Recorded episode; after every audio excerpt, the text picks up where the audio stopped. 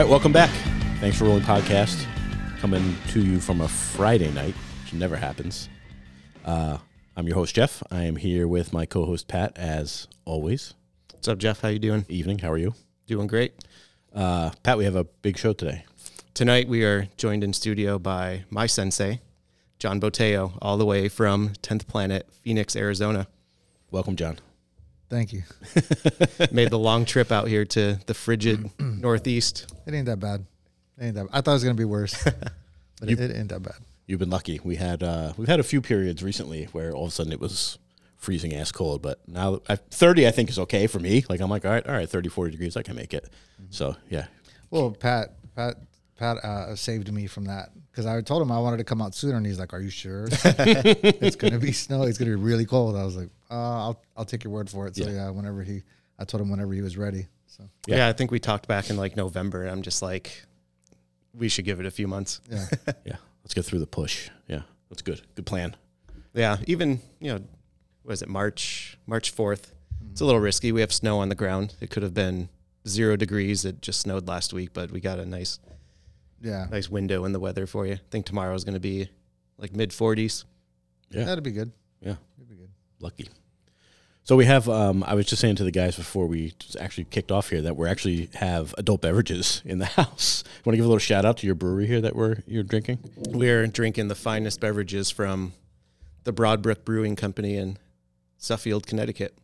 And I have uh, Tinbridge Brewing Company in Westfield, Massachusetts. So we got, what, what flavors do you have there? Um, I have the the Chewbaccanator, the, the Doppelbock Lager. Great name. It's got a, some Chewbacca artwork on right, it. Right now we're going to get flagged for right. uh, not right, de- demonetized because you brought up Chewbacca. What I have done? The Bière de Peach, which I guess it means beer of peach. Peach beer. Yeah. It's uh, from the Broadbrook Brewing Company. That's a really good one. It's it's Belgian blonde ale with cinnamon, vanilla, and peaches. It tastes pretty good. It does sound good. Mm. And I have the uh, Sour Hour number twelve, which I don't really know what's in it, just that it's supposed to be sour. So. Anyway, just thought I'd highlight that for a little Friday change of pace. Some local us. small businesses. Yeah, exactly. Giving them the, the push. So, well, we started three minutes ago, and mine's half gone. So nice. Well, we have good. a whole like fridge I'm here. Right Perfect. Yeah. So it's pretty good. It's pretty good beer. Starting off the right way. Yes. Yep. Good call. So we've been waiting on this podcast for a while. Um, we've done we've done a handful of podcasts over Zoom, and it's fine. But when it came to trying to get John on the podcast, I was content to wait until we could get him out here in person. I think it just goes a lot better in person. The Zoom yeah. thing gets a little glitchy. You get a lot of talking over each other because you don't have, you have that little lag. So you're yeah. like, you don't have that cue when the person's in front of you talking. And then when it's spaced out a lot, like it just seems weird. Like yeah.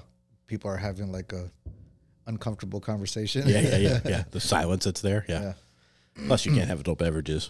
Yeah. That's not nearly as fun, at least. So I just picked up, what time is it now? It's like seven o'clock. I picked up John a couple hours ago, stopped at home, ran to the gym here. We just went up and invaded Ryan Santiago's Friday night class. It's usually my Friday night class, but he's uh, covering for me tonight. Actually, we get up there and Nate was teaching his, um, that north-south choke, oh, kind of halfway darce thing that he's been showing people. Mm-hmm. We used to call it the... The reverse arm triangle, the rat. Okay. That's what we used to go. That's why I asked him if he put his hands together when he did it. But I like how he does it. It's a good, it's a, it's a good little, uh, for for his body type, it's, yeah. it, it works. It works. Nate has a, a lot of really neat stuff. So he's a, he's a purple belt. He's been training with us coming up on two years. So he, he was living out in Utah and moved back here. Nice. Um, basically right before, right during the pandemic. Mm-hmm. And his brother's four kids have been training with us for a long time. So awesome. He joined the team. Um, he's got a really funky game. It works cool. really well with his body style. He does a lot of weird shit that he said from the beginning, everyone's always told him it was wrong and don't do that. And he it crushes works. with it. Yeah, it works. Some of the most miserable roles I've ever had in my life yeah. were against him. It's like, it's unbelievable. Nice. Miserable. Where you're like, just get me out of here, please. Can I be done? Yeah, he's one of the so. only guys I've rolled with in recent history that's made me almost panic from yeah. being mounted. It's just, yeah, it's next level. That um, that's that's kind of what it was like rolling when I first started jiu-jitsu. Was Like I tell the guys uh, in my school, when when someone's passing your guard and it's uncomfortable, it should feel like, oh, you mean if I let you pass, it'll stop hurting? Mm. Yes. Mm-hmm. That's what it's supposed to feel like. Mm-hmm. So it's uh, I, I, I would say he's on the right track. Yeah, yeah. We've been pushing that concept a lot, making make the person want you to pass. Mm.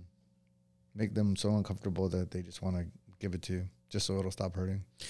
Yeah, I, I don't want to get like t- too far out of the lane here, but John just stopped up to when, when they stopped up to see the class. I walked up, and you know you were uh, giving a little bit of instruction, then talked about that essential thing, right? And Ryan made a comment about cooking, which we I think we might have talked yeah. about when P J was here, right? Cook the beans.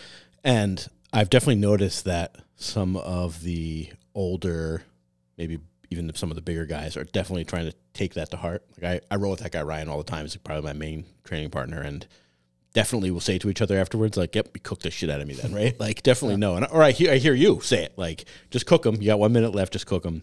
Like, and it has made a huge difference just from like a mental perspective of like, all right, let me just... I, I can't keep up with those youngsters like you were talking about, right? Like yeah. the the athletic guys, like a Jameson, I'm like, I, I can't do this. I just have to hold on to him and make him as uncomfortable mm-hmm. as possible. But it definitely has made a difference, I guess is my point.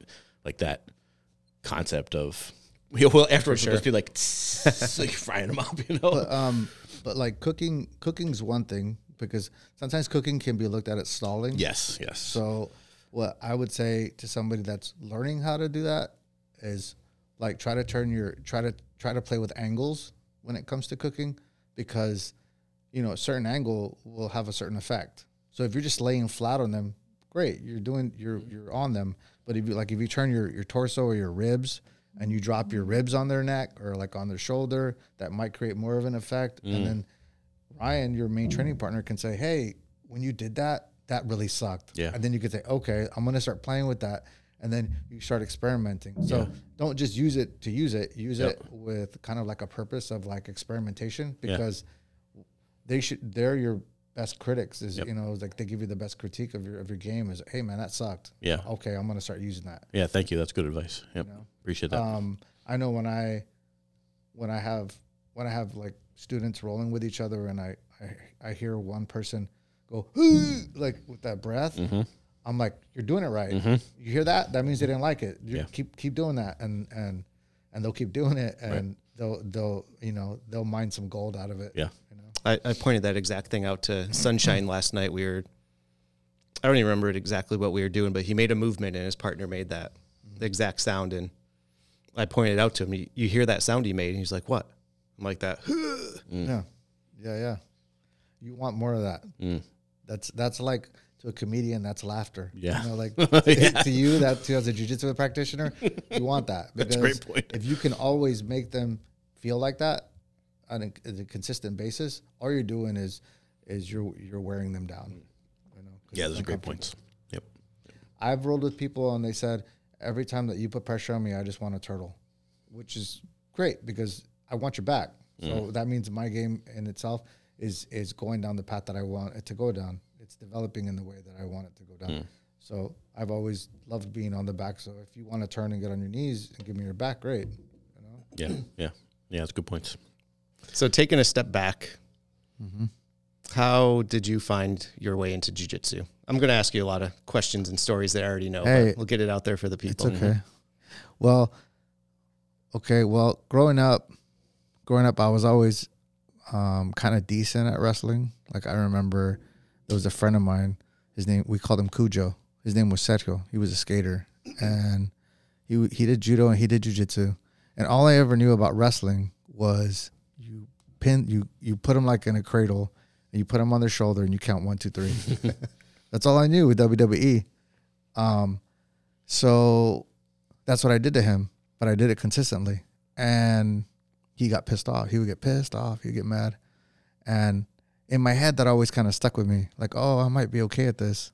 And then, you know, fast forward ten, fifteen years, I'm in the Navy, and I took my best friend, Carlos Figueroa. I took him to a, I took him to an M M A event called Shogun, and it was a Frank Shamrock production. So um, he was the promoter of the event, and I took him there, and I was like, oh, this is kind of like, this is kind of like what I used to do with Sergio. Like I, it's like kind of like W W E, but it's not. And I had seen the U F C before, but I didn't really dive into it uh, as much as I as as as the rest of the people that I knew. Um, I just kind of saw it as, you know, fighting. And then I actually talked to Frank Shamrock, and I was a Ken Shamrock fan, so I was like, oh, that's Frank's, that's Ken Shamrock's brother, and I got to meet him. So I went and I talked to Frank, and Frank was like so cool, and and I thought that they were gonna be, I thought they were gonna be like unapproachable. I thought they were gonna be like W W E, like very ego and like characters, and I thought I thought they were gonna be, you know, assholes. And Frank was very very cool and and very open to talking to me, and he actually invited me to party with them after, and I was like, I can't go party with you. The, my wife's right here, you know. So um, around what year was this? Uh, two thousand one. Uh, I remember. Um, I remember some big names were there, like Chuck Liddell was there, and he wasn't the Iceman yet. He was just some oh. M M A fighter. Huh. And Robbie Lawler was there, walking around in a kung fu outfit. Um, I guess he was a kung fu guy at the time, and it was like his second professional fight, I think. And the Tap Out guys were there selling at a table. They weren't even rich yet, you know.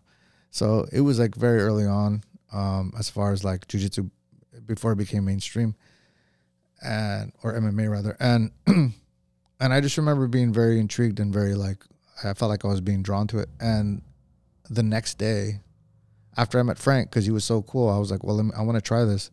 So the next day I went and I sought out. Uh, well, I looked in the yellow pages for House and Gracie, or for jiu-jitsu, and I found House and Gracie jiu-jitsu, and it was downtown Honolulu, and and we were there, and and and I remember I scheduled a, excuse me a trial class with my, my my buddy Carlos. We went, we tried it out, and I just remember Helson always complimenting him that he was doing it correctly, perfect. He was like, exactly, my friend, exactly. And me, he'd be like, no, no, no, not you. And then Carlos would do it, exactly, exactly. And then me, no, no, not you. And then he would always correct me, and I was like, man, I'm never gonna get this. So uh so yeah, that's that's how I got drawn in. I I went to see I went to see that M M A event, and and I and I I felt like I was like, oh, I want to try this. So I went and I tried, and I signed up. So um so Helson was my first was instructor. He like he had was he around like fifty at that time? I think forties? So I think so. He was, he was, yeah, he was like in his fifties, maybe, maybe late forties, early fifties. Yeah. Um, but he always had, he always had these cute local girls with him. I'm just kidding. You know, Gracie's are, Gracie's are, are, are uh, you can edit that out. No, there's no editing, John. You're in. Okay. So, uh, so yeah, but, but yeah, no, um, they procreate a lot. So I'll say that. Yeah. Yeah. Um, So, yeah, so uh, Helson was like his late forties, maybe early fifties. And and one of my good friends, Steve Hordinsky, was training there. He was a brown belt. And he's actually a black belt in Colorado now. And we hooked up. We linked up maybe, I don't know, six or eight months ago. He came to my school. I saw that. We hadn't seen each other for twenty years, and we rolled. And, and back in the day, he would mop the floor. He could probably still mop the floor with me these, today, because I'm a little guy. But um, we had a roll, and it was like, jiu-jitsu is so great because even if you don't see somebody for a long time, you still have that connection of jiu-jitsu. And even though we hadn't seen each other in a long time, we rolled, and it was just great. It was good times. It was good vibes. And um, he's actually the guy.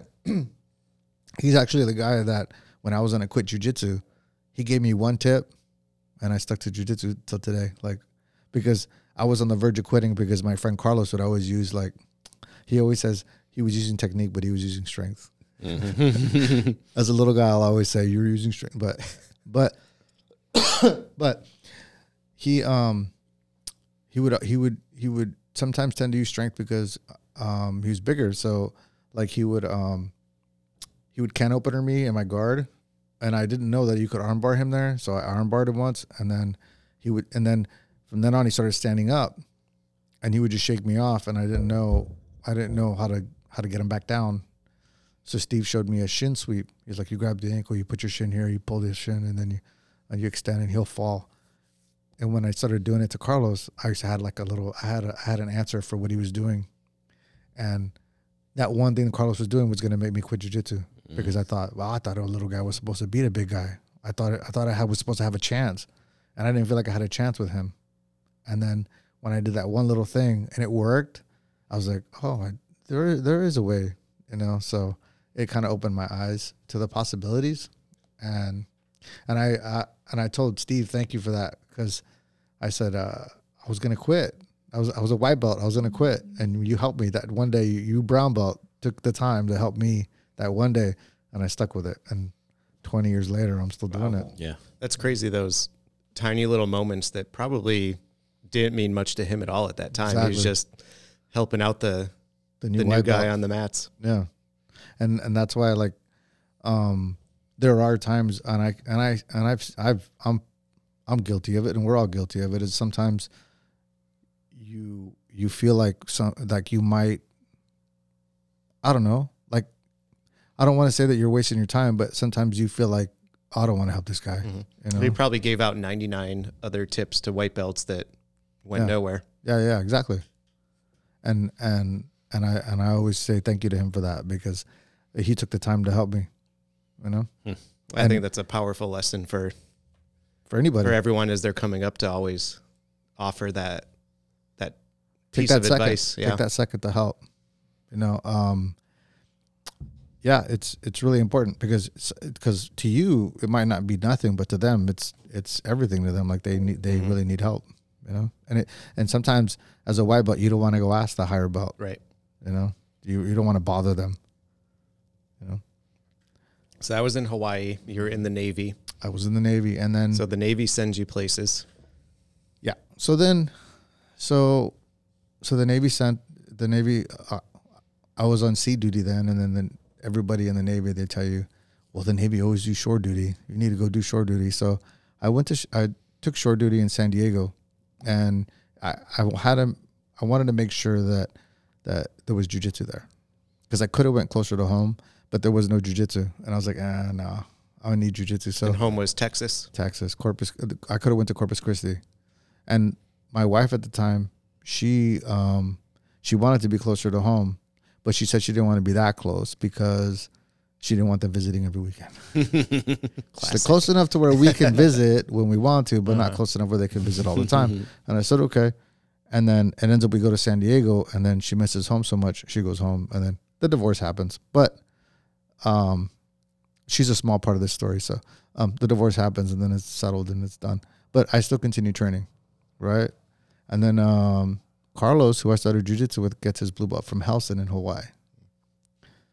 And then I start training with Fabio Santos in San Diego. And then Fabio, Fabio was a uh, part of the Rickson Gracie Association. He was a black belt under Rickson, so I would sometimes make the drive to L A to seek out Rickson's Rickson's um, teaching. And um, well, okay, so then, so then um, I'm training with Fabio for like a year.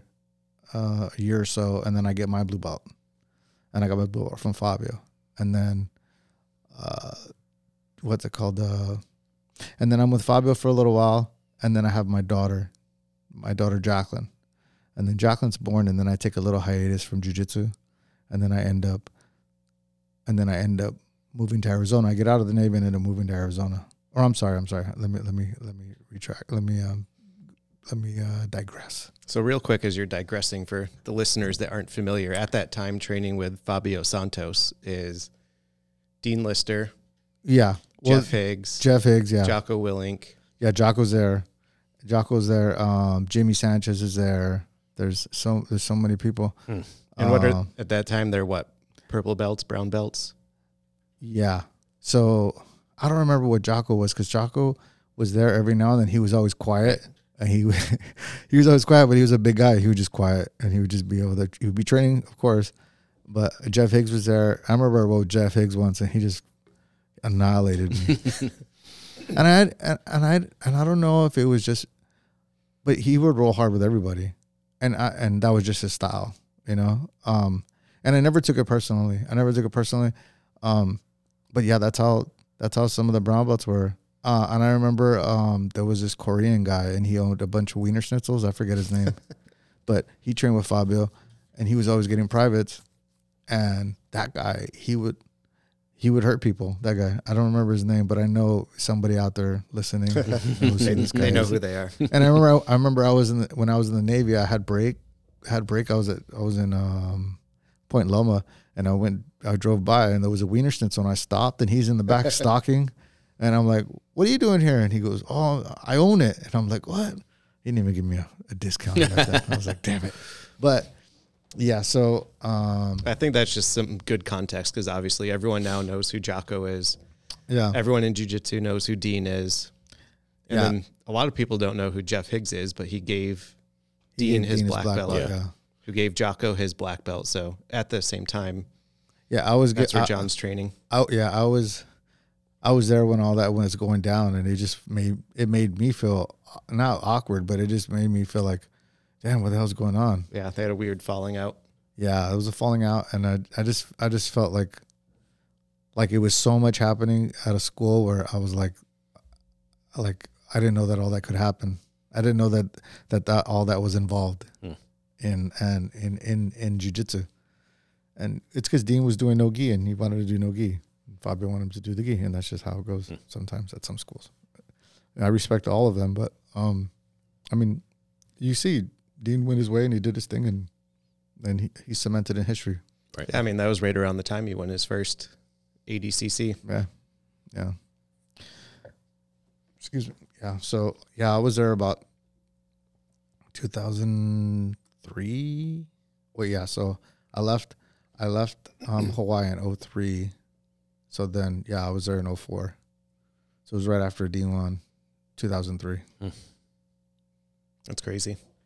Yeah, so Dean was already training by himself. He w- he had his own spot, um, but yeah, Dean would be there, and and and Jocko would be there, and there was another guy called Doctor Muscles. I forgot his name. He passed away, but I, I can't remember his name. But he had a son that trained there too.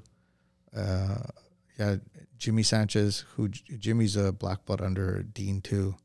Um, he was there, and he would always leg lock me. Tino Martinez was there. Tino, um, I I. I caught up with him when Eddie was going to, when me and him started touching base when Eddie was going to fight Hoyler again. And we bet a rash guard and he never paid me. Well, because it was a draw. But we all know who won. We all know who won. It was a draw because it, it was like, all right, if, if if Eddie wins, if Eddie wins, you give me a rash guard from your school. And then if Dean, if uh, Hoyler wins, I'll give you a rash guard from my school. Nice. All right. And then, okay, cool. And history happened. I mean, it happened. We all know what happened, mm-hmm. but I never got my payment. So did you start training with Eddie when you were still in San Diego, or not until you moved to Arizona? No, when I was in San Diego, um, I kind of, I mean, I liked, I, I mean, I was training in the gi, but I just felt like um, maybe it was just me and, and my, it was me being, uh, me kind of like feeling like, uh, I felt like I was being stagnant. Like, I felt like I was just doing the same thing over and over again for me. But maybe it's because I was attacking the same way over and over again. Looking back with, like, new eyes, I look back and I say, well, maybe I was just doing the same attacks. Maybe that's why I started getting, like, kind of un- uninterested in the gi. And then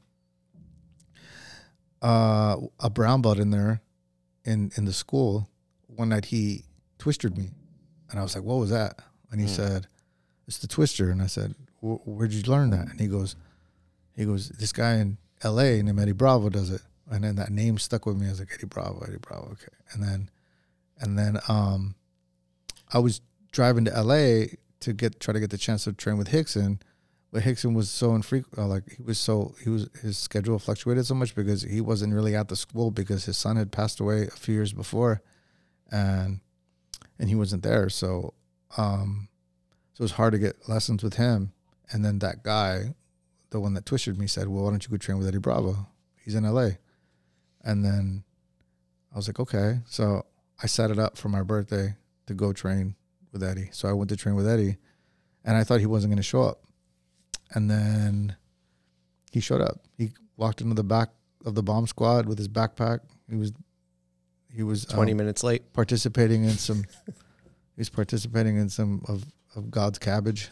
And he came in and And he taught, he taught swim move to spiderweb, spiderweb arm crush, and I think he taught Silverado as well.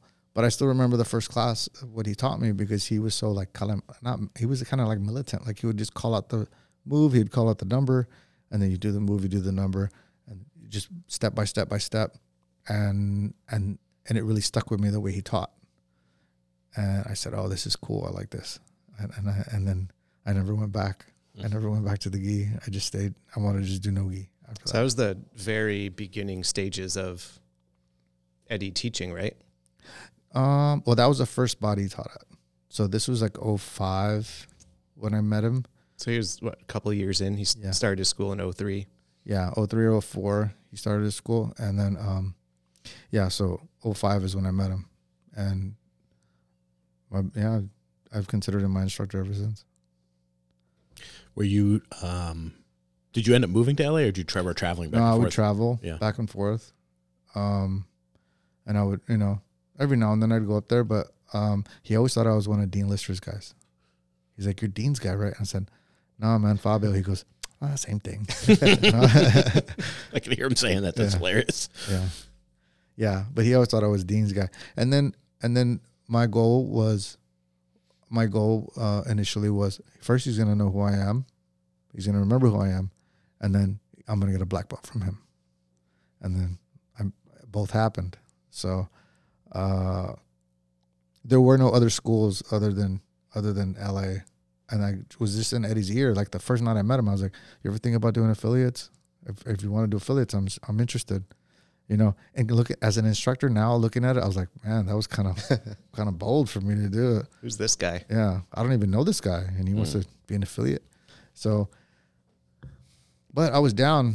I had a I had a buddy of mine, and we would just drill. Eddie had the the he had the book, uh, the first book, not Mastering the Rubber. Jiu-Jitsu Unleashed. Jiu-Jitsu Unleashed, the mm. first one. It's the only had, one I don't have. He had that one out, and me and my buddy, who also trained with Fabio. Don't tell Fabio. Um, he also trained with Fabio, and we would, he had some mats, and we would like do the twister, and we would do like the rubber guard, and we would do stuff like that at his house. And we didn't know if we were doing it because the we didn't know if we were doing it right because the pictures were so like broken up in the movement. And that one was black and white, right? Yeah. And Joe Rogan was okay. And the pictures were so broken up that you didn't know, like you're like, oh, so but how did he get here? And mm. I, Whereas Mastering the Rubber Guard was like so much well put together, so so well put together that you could actually flow into the movement and be like, oh, okay, I, I see how it goes. Um, but yeah, we didn't know we were doing it right. So that's why we were like, I was like, well, I'll just go up there and train and and, and bring it back. And I started showing him, and we, and we would just drill, drill, drill, drill. So how many people are training with Eddie in a class at that time? Uh, I don't know, like, tw- like I remember like the pro fighters would be in the back. Like by the punching bag, like it was like Jason Chambers, Connor Hune, Epstein, all these guys were back there, um, and then like the lighter guys were in the front, like with with Eddie. Uh, Eddie would Eddie would roll with everybody too. I would say in the class there was like twenty, twenty, twenty, twenty-two, um, and I remember they would they would throw the mats on the floor, and they would throw put mats around like the ellipticals. They had like the accordion mats, right? Yeah. And they would put they would put them around like the the, the, the stationary bike and the mirrors, yeah, so that people wouldn't run into them. But yeah, it was a good time. It was a good time. It, you really like I like I like that jiu-jitsu because it was it was pre-internet. So in, in order to learn someone's style, you really had to, you really had to seek out that master. Mm-hmm. Whereas um, now you just flick a button, which is okay. It's okay, but I really feel like um, you have to feel you have to feel it. Because Marcelo could tell you, grab the sleeve here, and Marcelo's grip, grip could be like a gorilla. And then he'll say, grab the sleeve here, and it won't work for you because your grip hasn't been as developed as Marcelo's. You know, so um, it's really something that I feel like you you really have to feel. Yeah. That's why um, when you see Eddie's books, when you see Eddie's books and he's clinching on somebody, yeah, he's close to them, but you don't feel like you got to feel it. Yeah. Yeah. It's just like, yeah. Had you, um, when did you get out of the Navy? I got out of the Navy in two thousand six. Okay, so you're still enlisted at that point when you're yeah, I'm still enlisted. I'm still enlisted, and I'm working, I'm working the day shift. Hmm. So after I get off of work, I would drive up there, or I would train with my buddy, and we would just go over the moves that we learned, and uh, and yeah, we would just drill, hmm. drill, drill, drill. And you have your blue belt at that point? I have my blue belt, yeah. And then I ended up moving to Arizona um, because I got out of the Navy. I ended up moving to Arizona, and I was just driving through. I was going to drive back to Texas, and then my sister convinced me to stay in Arizona. So she's like, she's like, if you go home, you're just going to end up in prison or dead because you're going to hang up with the same people that you were hanging out with when you were younger. And that was the whole reason why I joined the Navy, was because I was like, I need to get out of here. So I got out, I got out of there and, and try to make myself better. And then I'm just going right back into that mess. Yeah. Yeah. So you get to Arizona. Mm-hmm. You land in Phoenix. I land in it, Phoenix. Yeah, I drive to Phoenix, and everything just falls apart. It felt like it fell apart. Um, I right, got you, you had this consistent thing. You were training with your buddy. You were driving up to yeah see Eddie. Then you moved to a new state. Yeah, and and I I get there, and my sister says, "Well, you can stay with me, you know, till you get on your feet." And I said, "Great." So I got a job stocking groceries overnight at Bash's, and and it was funny because uh, the guys didn't know that I knew Spanish. They would like be talking shit about me in Spanish. And they would put me in the freezer section, and then one night I just, when I when uh when I when I got a second job, I got another job as a security secure uh, security dispatcher, and when I quit, I just walked off like cussing them out in Spanish, and and they were like, "What? Oops. This guy knows how to speak Spanish." I'm like, yeah, I, I kind of told him a few choice words, and I walked off, and then I got this job as a security as security dispatcher for a company, and I didn't know where anything was. Mm. I didn't know where nothing was. I was like, yeah. They're like, we're we're in, we're in, we're over here, and I'd be looking like on Google Maps. It's like, I'm over here, and I'm like, I don't even, in my head, I'm like, I don't know where the fuck that is. I don't yeah. know. So I'd just be looking on the map, and I couldn't find it. And I'm like, bro, you're gonna have to call somebody else. We need a gas station. We're running out of gas, and I'm, I'm on the corner of this and this. And I'm like, I don't know. He's like, you're the dispatcher, dude. I was like, I don't know. I'm just, I just else. called to check in on you guys to make sure you got water and like everything's all sat and everything. It's like, yeah, everything's good. To make sure you're good. I do welfare checks. I don't know. I don't know where the fuck you are. Yeah. And then the guy's like, so the guy complains to the boss, and and then I hear that they're training my my replacement, and they don't tell me. So I just got kind of, I kind of got, I kind of got annoyed. And when I hear this, my boss, the guy that's my boss, is coming in. I'm coming in to relieve him, and he had already done like an eight-hour shift as dispatcher. And I said, "So you're training my you're training my replacement?" And he's like, "I was like, why didn't you tell me?"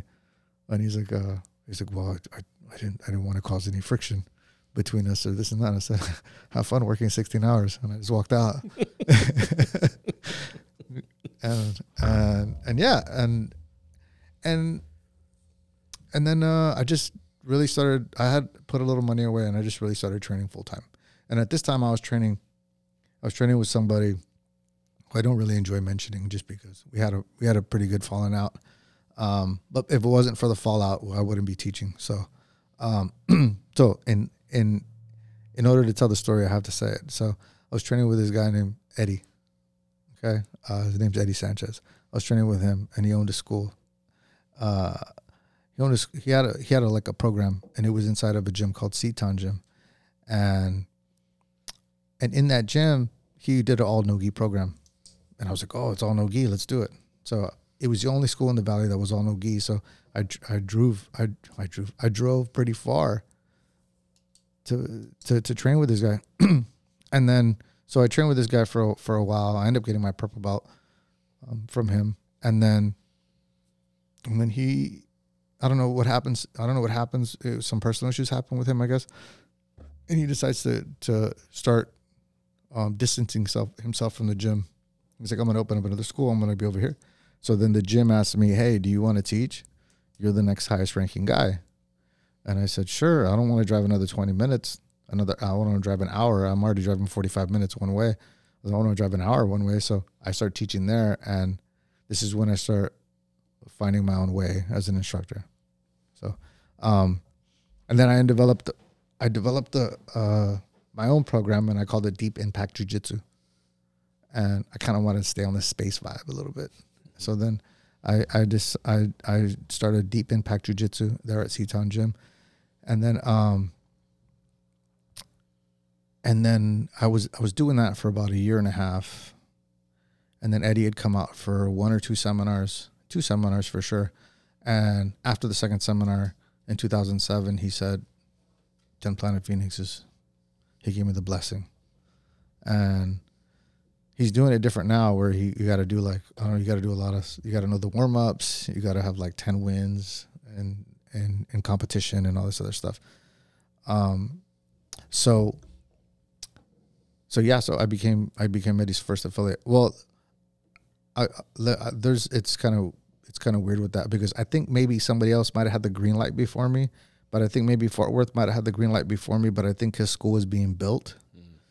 but my school was like the first up and running. Like we had the website the same day, we had all that boom, right, right there. Boom.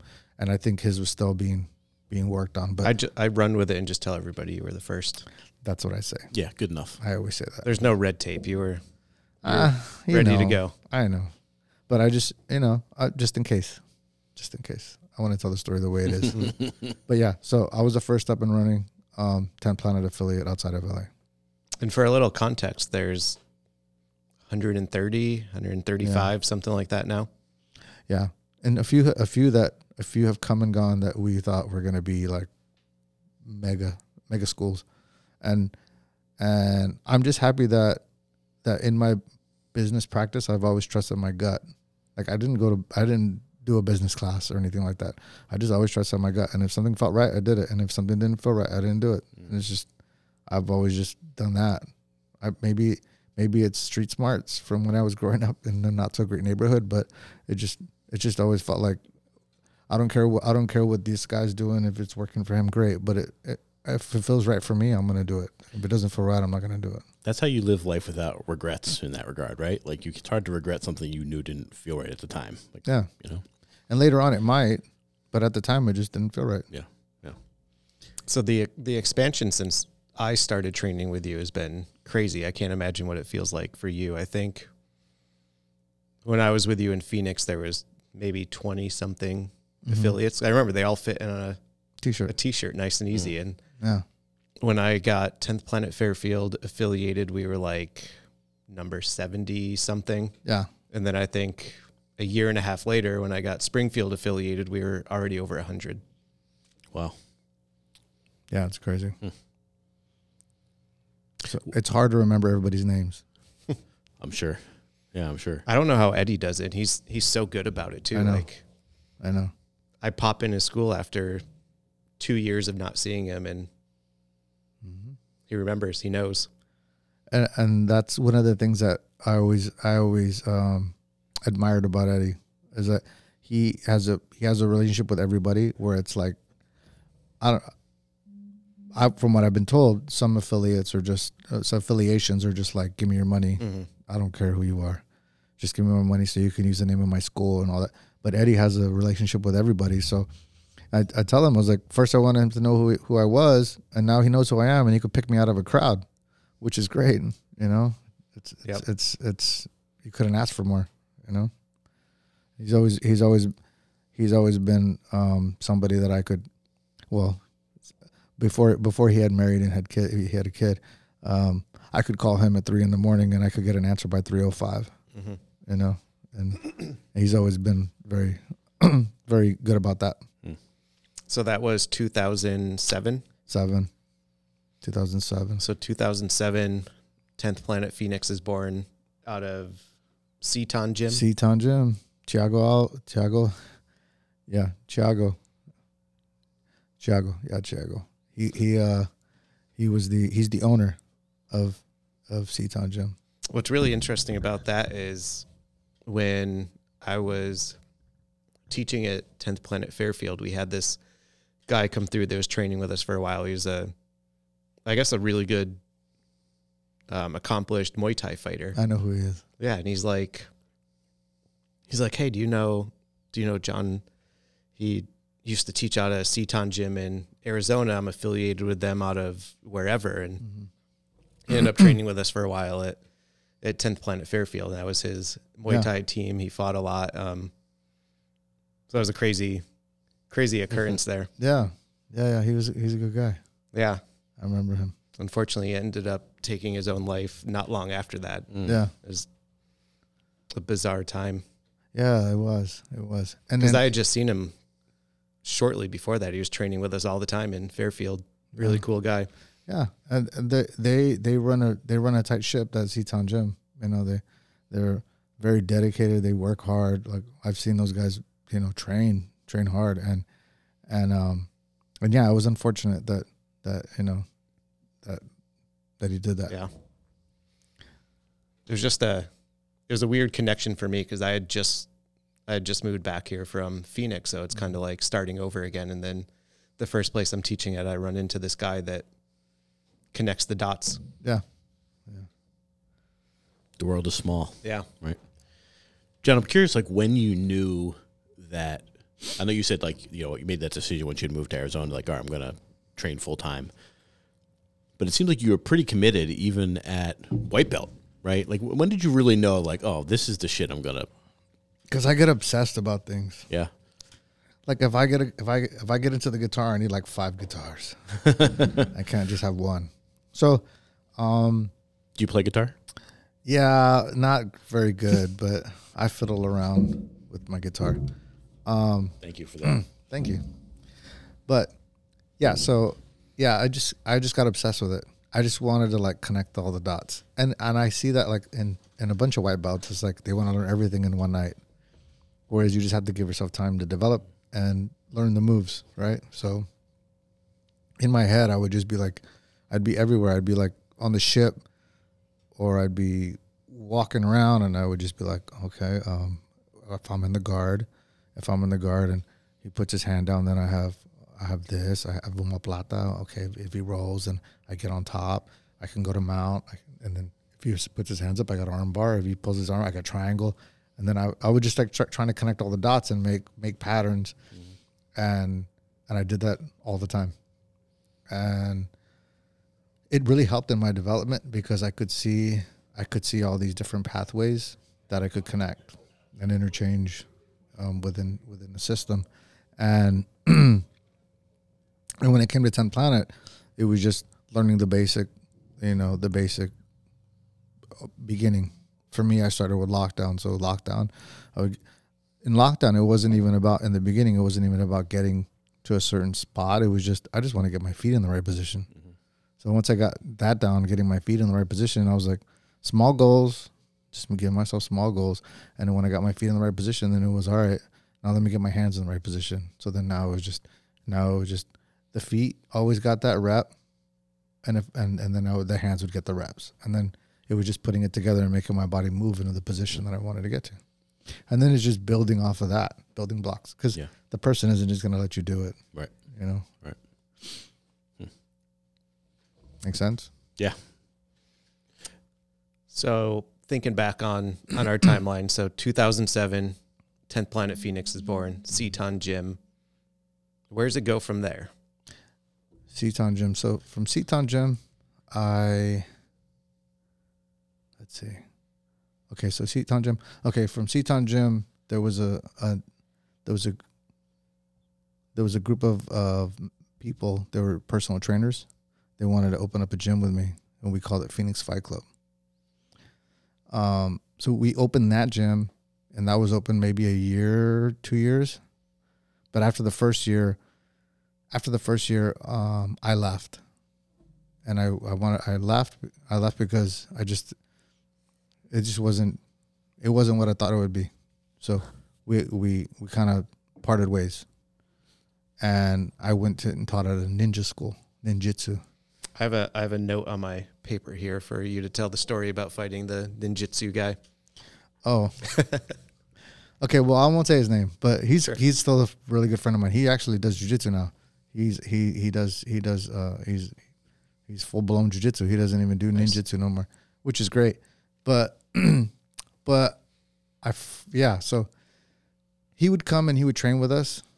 And, and I remember I would twist him or I would, you know, I would just, I would roll with him and we would have good rolls, great training sessions. And then, and then after I, I, I would tap him, I, I would always put videos up because I wanted to put content up.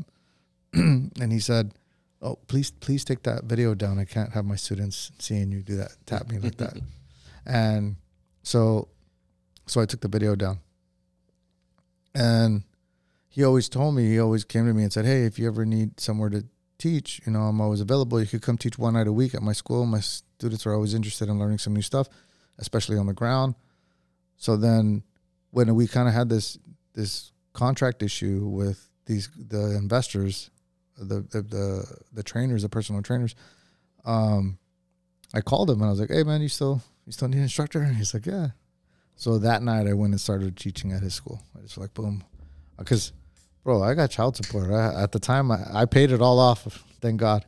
But at the time I had child support. I was like, bro, I, these people are expecting me to live off of scraps and I can't, I can't even pay my child support. So that was the issue. So I, um, I went and I taught at his school and I was there maybe a, I don't know, eight months, a year. And then I moved to another spot, which was a, called X M A, Extreme Martial Arts. It was like the Blue Power Ranger invented it. So it's very acrobatic and they do a lot of, a lot of like punching the ground and stuff. Where was that? That was in East Mesa, way out like in Higley and mm. something else. So way out East Mesa and then Higley and McKellips. So I'm teaching there, but it was just really hard to retain students because like I'd be teaching on like some mats that are off to the side, good good spot, good space, good good mat space, but they were always playing really loud music when they were um, when they were teaching. So my students couldn't hear when I was teaching. So it was hard to retain students because they're like, man, I love the way you teach, but it's just hard to hear because they're playing the music so loud. Mm. And and so it was hard to, it was hard to, it was hard to keep students. And and then I'm dating this woman and she says, why don't you just put in the paperwork for your own spot? And I'm a real big believer in like people come into your lives for like a reason and then they just leave, you know, or, you know, and, um, and I think the reason she came into my life was just because the universe wanted me to get on a certain path and I wasn't going to put myself on that path unless the universe came in and gave me somebody to tell me. So her name was Laura, and Laura was like, why don't you just put the paperwork in? I said, what am I going to say? Assets, none. Whatever, none, you know, this, what, I have nothing. And she's like, well, the worst they could say is no. So then I put that paperwork in and everything's zero, zero, zero. Mm-hmm. So I put everything in and then all of a sudden um, they come back and they accept it. I was like, what?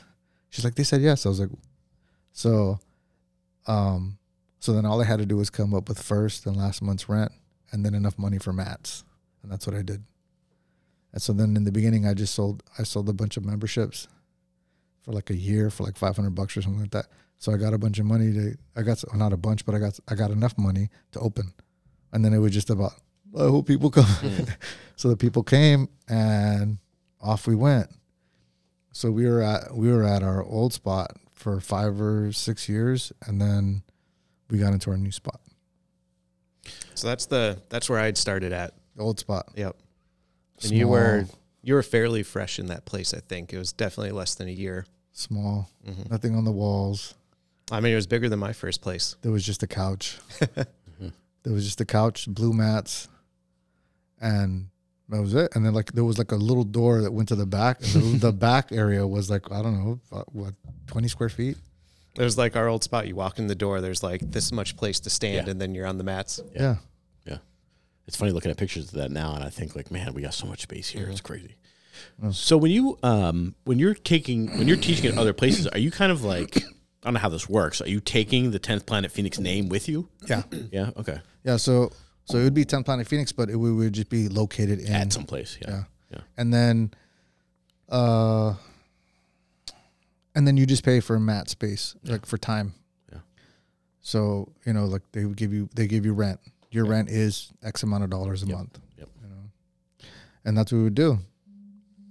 And it was hard because, you know, some, some, I mean, just to be real, some months I was paying my gym rent or my, you know, my way was, was with my G I bill because I didn't, because I wasn't making money. Mm-hmm. And I would, it was hard. And, you know, luckily, you know, the universe brought me Jennifer, who I'm with till today, um, ten years. She's really helped me like become more um, more organized, more organized. And she really got me on a good path as far as like handling things like that, like taxes and stuff like that. Mm-hmm. Like all that's taken care of, uh, you know, um, and things have been good. Things have been good.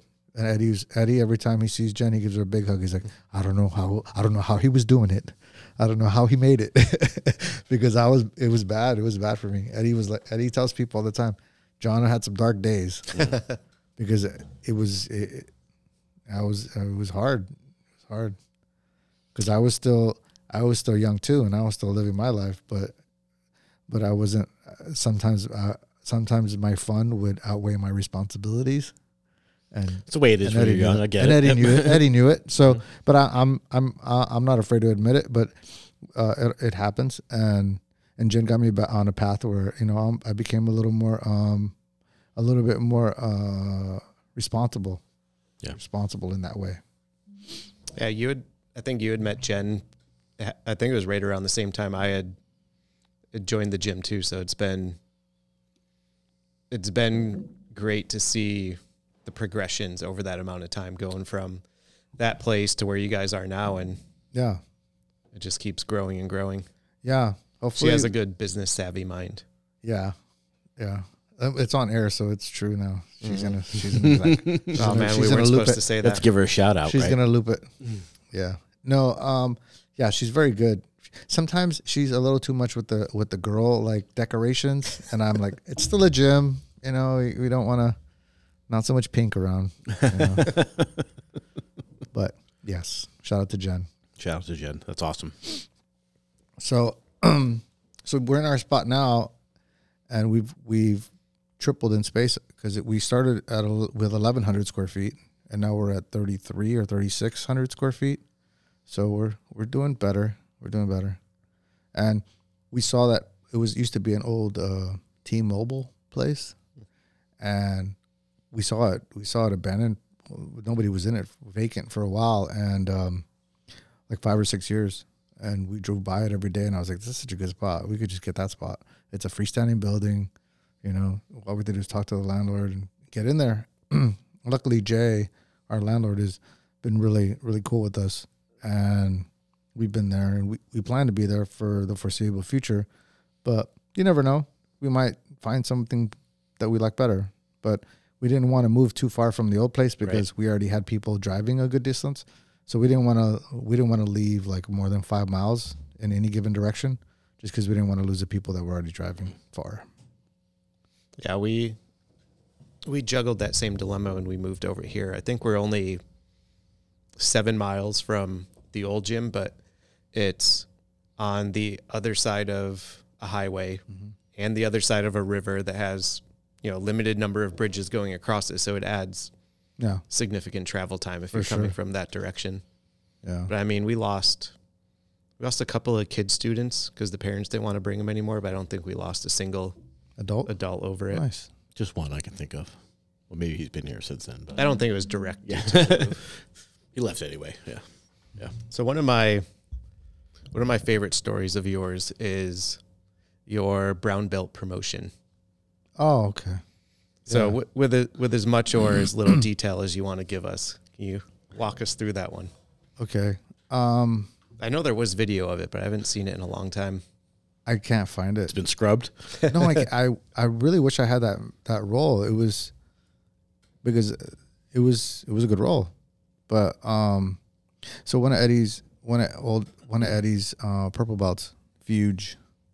They used to call him the Fugitive because he had um, a really good jailbreak, really good jailbreak. So they called him Fuge. I think that's why they gave him the name. But um, I always thought that was just his name. No, it was a nickname. was a nickname. But he was a really smart like kid. I don't know. He was like a chemical. I don't know.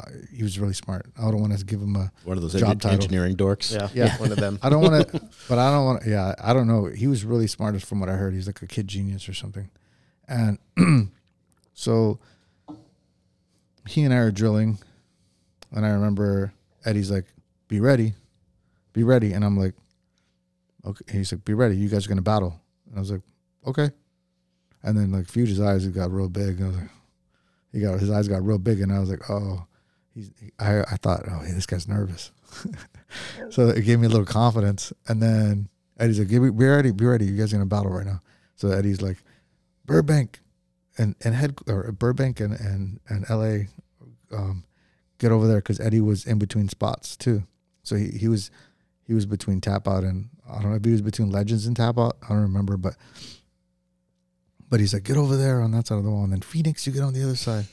And Phoenix, it was just me and my crew, so it was like four of us or five of us. So you had just made a trip out there to go train? Yeah, yeah, we went to train, and and yeah, we went to train. Yeah, I don't think we did a tournament. I think we just went to train, and we went to train, and then um, Eddie would always do that. Like he he would he would make us square off against one of his guys just to see where we're at. I was like a test, and I always loved that. I was I would never like he'd like roll with this guy, and I'm like okay, because I was like Eddie's soldier. And I was like, okay, I'll roll with him. And I'd go. Um, and he's like, you're going to roll with Fuge? I said, okay. And then me and Fuge just sat down. We squared up. And then we started rolling. And then I want to say he swept me or something. And he was winning like two nothing or four nothing. He, I think he got like two sweeps or something. And we'll give him four. So he got four nothing. And then I'm like, man, I got to turn it on on this guy. So I ended up like, I think I swept him. And I passed his guard, and then I mounted him, and he's like, "Oh shit!" He's like, "Boteo, you're up, you're up nine nothing or something like that." And then um, I keep on attacking him, so I'm attacking him, I'm attacking him, and next thing you know, it's like twenty-two to four, and then I'm just like, oh, in my head, I'm like, I, I, I want to tap him, but but at the same time, I didn't want to feel like I was being a jerk because I, I was up so much, and then I just heard Eddie say, you can't win on points. You guys got to tap each other. He's like, we ain't winning on points here. So then I'm trying, I'm, I'm like, okay. So then I pass his guard again, and then I take his back. And when I take his back, I just think, oh, I could attack his neck. But in my head, I'm like, just take the money and run. So I, I roll him over on his stomach, and I pull the top of his head, like his forehead, and I pull it up. And I have a body triangle in my new. So the body triangle adds a little extra oomph to the, to the rib cage, and it hurts really bad. It hurts your spine and your stomach. So when I pull his head up, it's like a spine crank. Mm. Uh, it's called the um, Iron Sheik. It's called the Iron Sheik. And and instead of pulling on his forehead, I had my hands on his mouth and his nose, so he couldn't breathe, and I was just pulling up on his on his head, and he tapped. And he tapped, and he got mad, and he threw his mouthpiece. And then he walks out of the back of the gym, out of Burbank, and he's like, He's like, everybody's clapping, yeah. And he, he throws his mouthpiece in, and he's like, Fuge, where you going? Where you going? And he's like, good match, John. I said, thank you. And then the next day, Eddie gives me my brown belt. But yeah, and I was like, I, I even asked Eddie, like, I was like, am I, am I a dick because I tapped him? And he's like, you're supposed to do that. Mm. You're supposed to tap him. And I was like, okay. I just, I was like, I was, you know, I was like, I don't know. I just felt like it was like running up the score if I yeah. did it. But he's like, no, no, you're supposed to do that. I was like, okay. That's awesome. I feel like you don't hear a lot of those stories anymore. Yeah, no. That's great. But there are the times there are the times when I would go to L A and I'd get my mm. butt kicked yeah. by somebody he put me with. Yeah. You know? There's plenty of times that I went up there. Because when he gave me my brown belt, you hear him, because there's a video of me getting promoted to brown belt. There's a, you could hear him at the end when he when he gives me my brown, he goes, it's about damn time. As he says, I was like, oh, thank you. I would always get in my head. I would always get in my own head, because I I would always think that I, I always wanted to finish it fast. I never wanted to like just take my time and like wear the guy down, and I always wanted to just go go go. And when I would do that, my needle would be on red, and the guy would just be relaxing, mm. and then I'd be like fucking dead tired, and mm. I get I'd get beat. Hmm. So, it's funny how often we hear that. Change in philosophy, right? We've heard that now. This is the se- at least the second time we've mm-hmm. heard it from people who just come in to visit us, right? Like, not you don't have to pin it to red every time. Yeah, right. And uh, like that, like when I did the Abu Dhabi trials, I went against Jeff Glover. Shout out to Jeff Glover, I love you. He uh, he he taught me that lesson too, because when I tied up with him, I was like, oh, I'm stronger than him. Yeah. I can get him. Yeah. And then he just fucking wizard, and he just inverted, swept me. Put me on my back, and when I got up, he already had the vice grip, and I was like, oh shit, I'm gonna get darsed. And I was like, I can't get darsed. So then I started defending it, and then he switched to the guillotine, which was a great switch, by the way, because when he switched to the guillotine and he went to full guard, he made me think that I was going to get swept. So I put my hand out, and when I put my hand out, he just tightened the guillotine more. And I was like, oh, damn it. And then you just hear Epstein going, two on one, two on one, John, get your hands in, two on one. And in my head, I was like, it's already tight. Yeah. And I'm like, just trying to, like, I'm like, fucking, and I tap. So he beat me inside of a minute. But the thing with Jeff was I got in my own head because I put too much, I put too much, like, emphasis on doing well and, like, performing and, like, going after him than I did about just playing my game. And, and, and, for a while, it ate at me. Like, it ate at me so much that I didn't, I, I just, I didn't compete for a little while. I competed after that, but for a little while, it was just in my head. I was like, fuck, dude. Like, because sometimes when you put so much into a preparation and you just go in there and you shit the bed, well, I wouldn't say shit the bed, but, but you go in there and you just don't feel like you did as well as you should have, you, it gets, it wears on you. And you're like, damn, man, like, maybe I'm, maybe I do suck. Yeah. You know? And then you go in there and, and you go to a next tournament and you do well. You're like, okay. It's just it's it just fluctuates. Yeah, and I've told, he, I've told that story here. Like I, again, obviously not at that stage, but like training my ass off more than I've ever trained in my life, in great physical shape, and then went out and like, might as well had the guy just like sit on my chest the entire time, like just completely shit to yeah. bed, and like just how dejected. I remember like going to the gym the next day. It was Saturday. I went to the gym on, on Sunday. And, like, you know, we're doing our drilling, and then we're start rolling, and I was like, mm, I don't even feel like rolling, right? Like, I was yeah. just so, like, in my own head about how shitty it uh, yeah. it was. But looking back now, obviously, it's a pretty big learning experience, yeah, right? Yeah. But and then you look at, now you look back at Jeff Glover at that time. That's Jeff Glover in his prime. Yeah. And that's... Won the trials. I think he placed at A D C C that year, right? He got Hobson Mora with the same guillotine, so I didn't feel bad. I didn't feel bad at all. But yeah, the, the the thing too though is you want you want that competition, Jeff. You don't want in-house playing around, Jeff. Like he plays around when he rolls anyway, like live. But but you want you want the Jeff that I'm trying to make it to Abu Dhabi, yeah, right. not the Jeff that I'm right. just doing this to mess around. Mm-hmm. Right. You know, right. So that's what I got, and and thank you for the lesson. Yeah, right, you know? Right. Do you uh, encourage a lot of competition with your students today? Yeah. I like, I like, well, it's not for everybody, and I get that.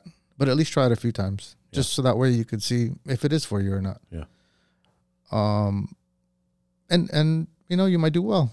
You might not do so well. Yeah. But if anything, just go out there and just try to do the things you've been working on.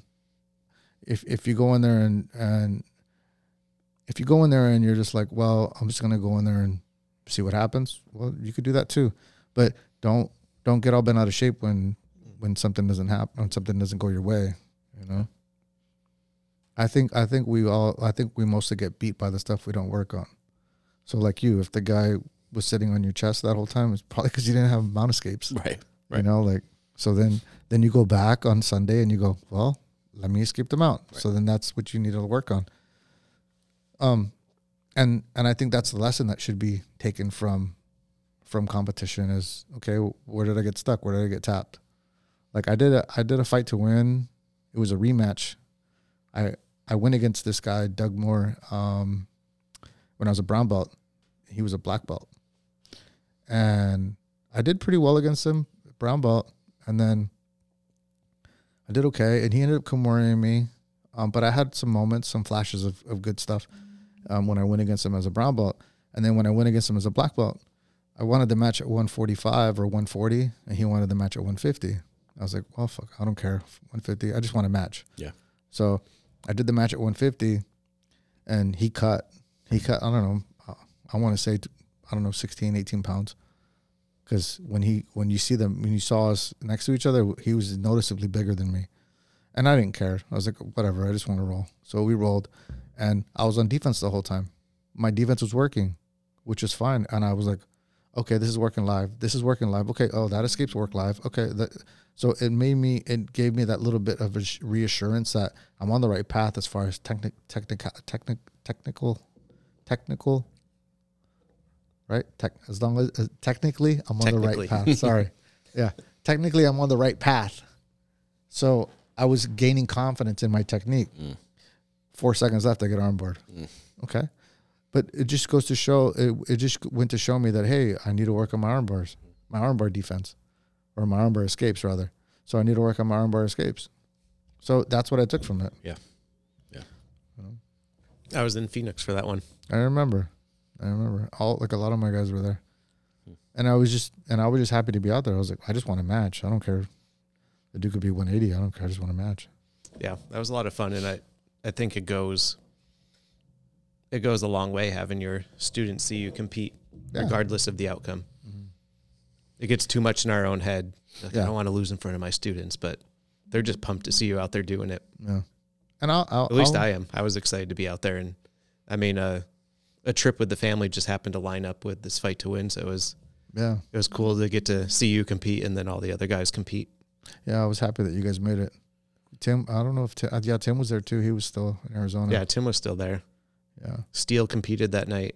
Yeah. He got the go-go. Yeah. That that I think Juan nice. competed. Don competed. Yeah. Yeah. It was a good night. It's nerve-wracking watching your teammates compete.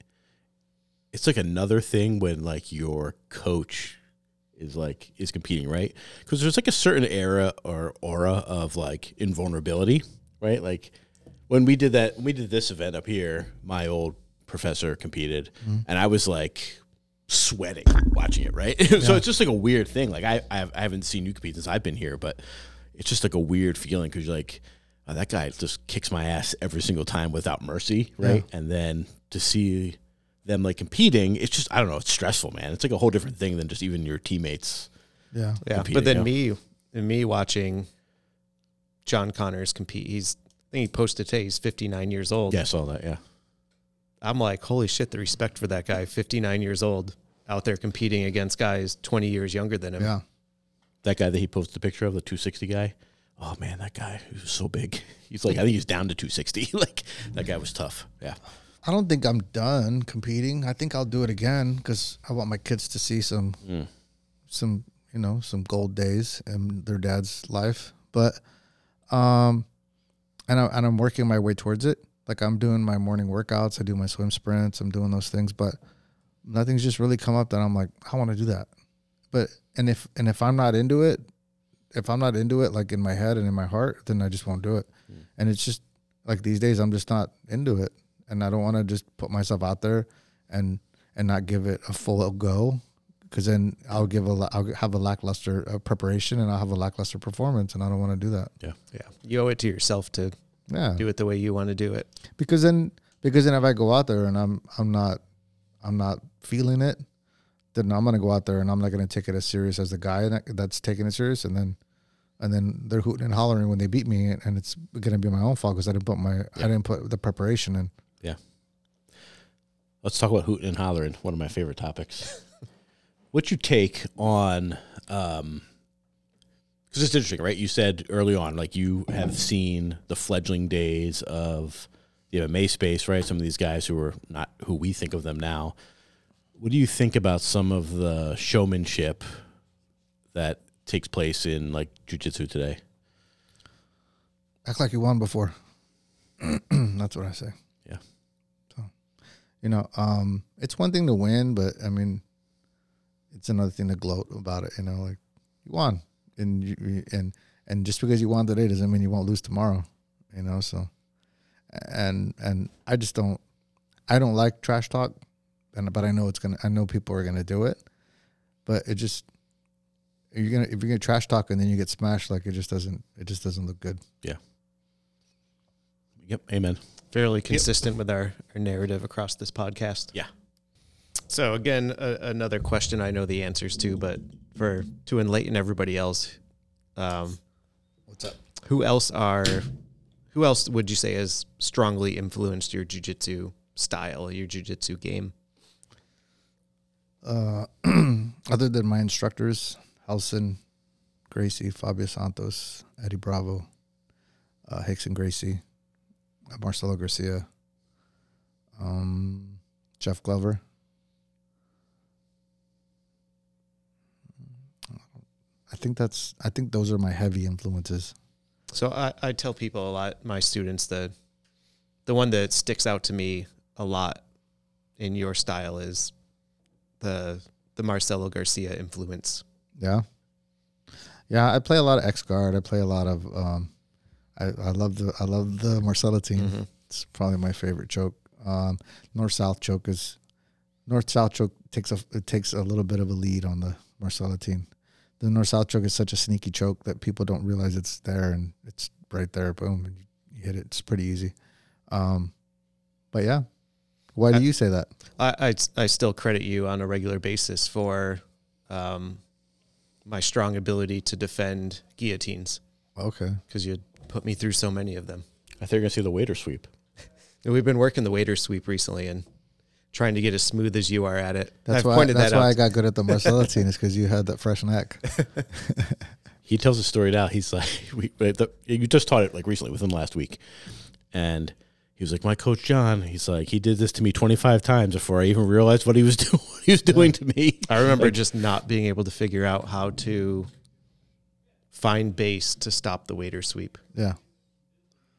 Yeah. And then when you, and then and then a lot of times when what people do is they'll they'll try to put a hand out and they'll turn, and then that's when you take the back. Or yeah, probably been down that road.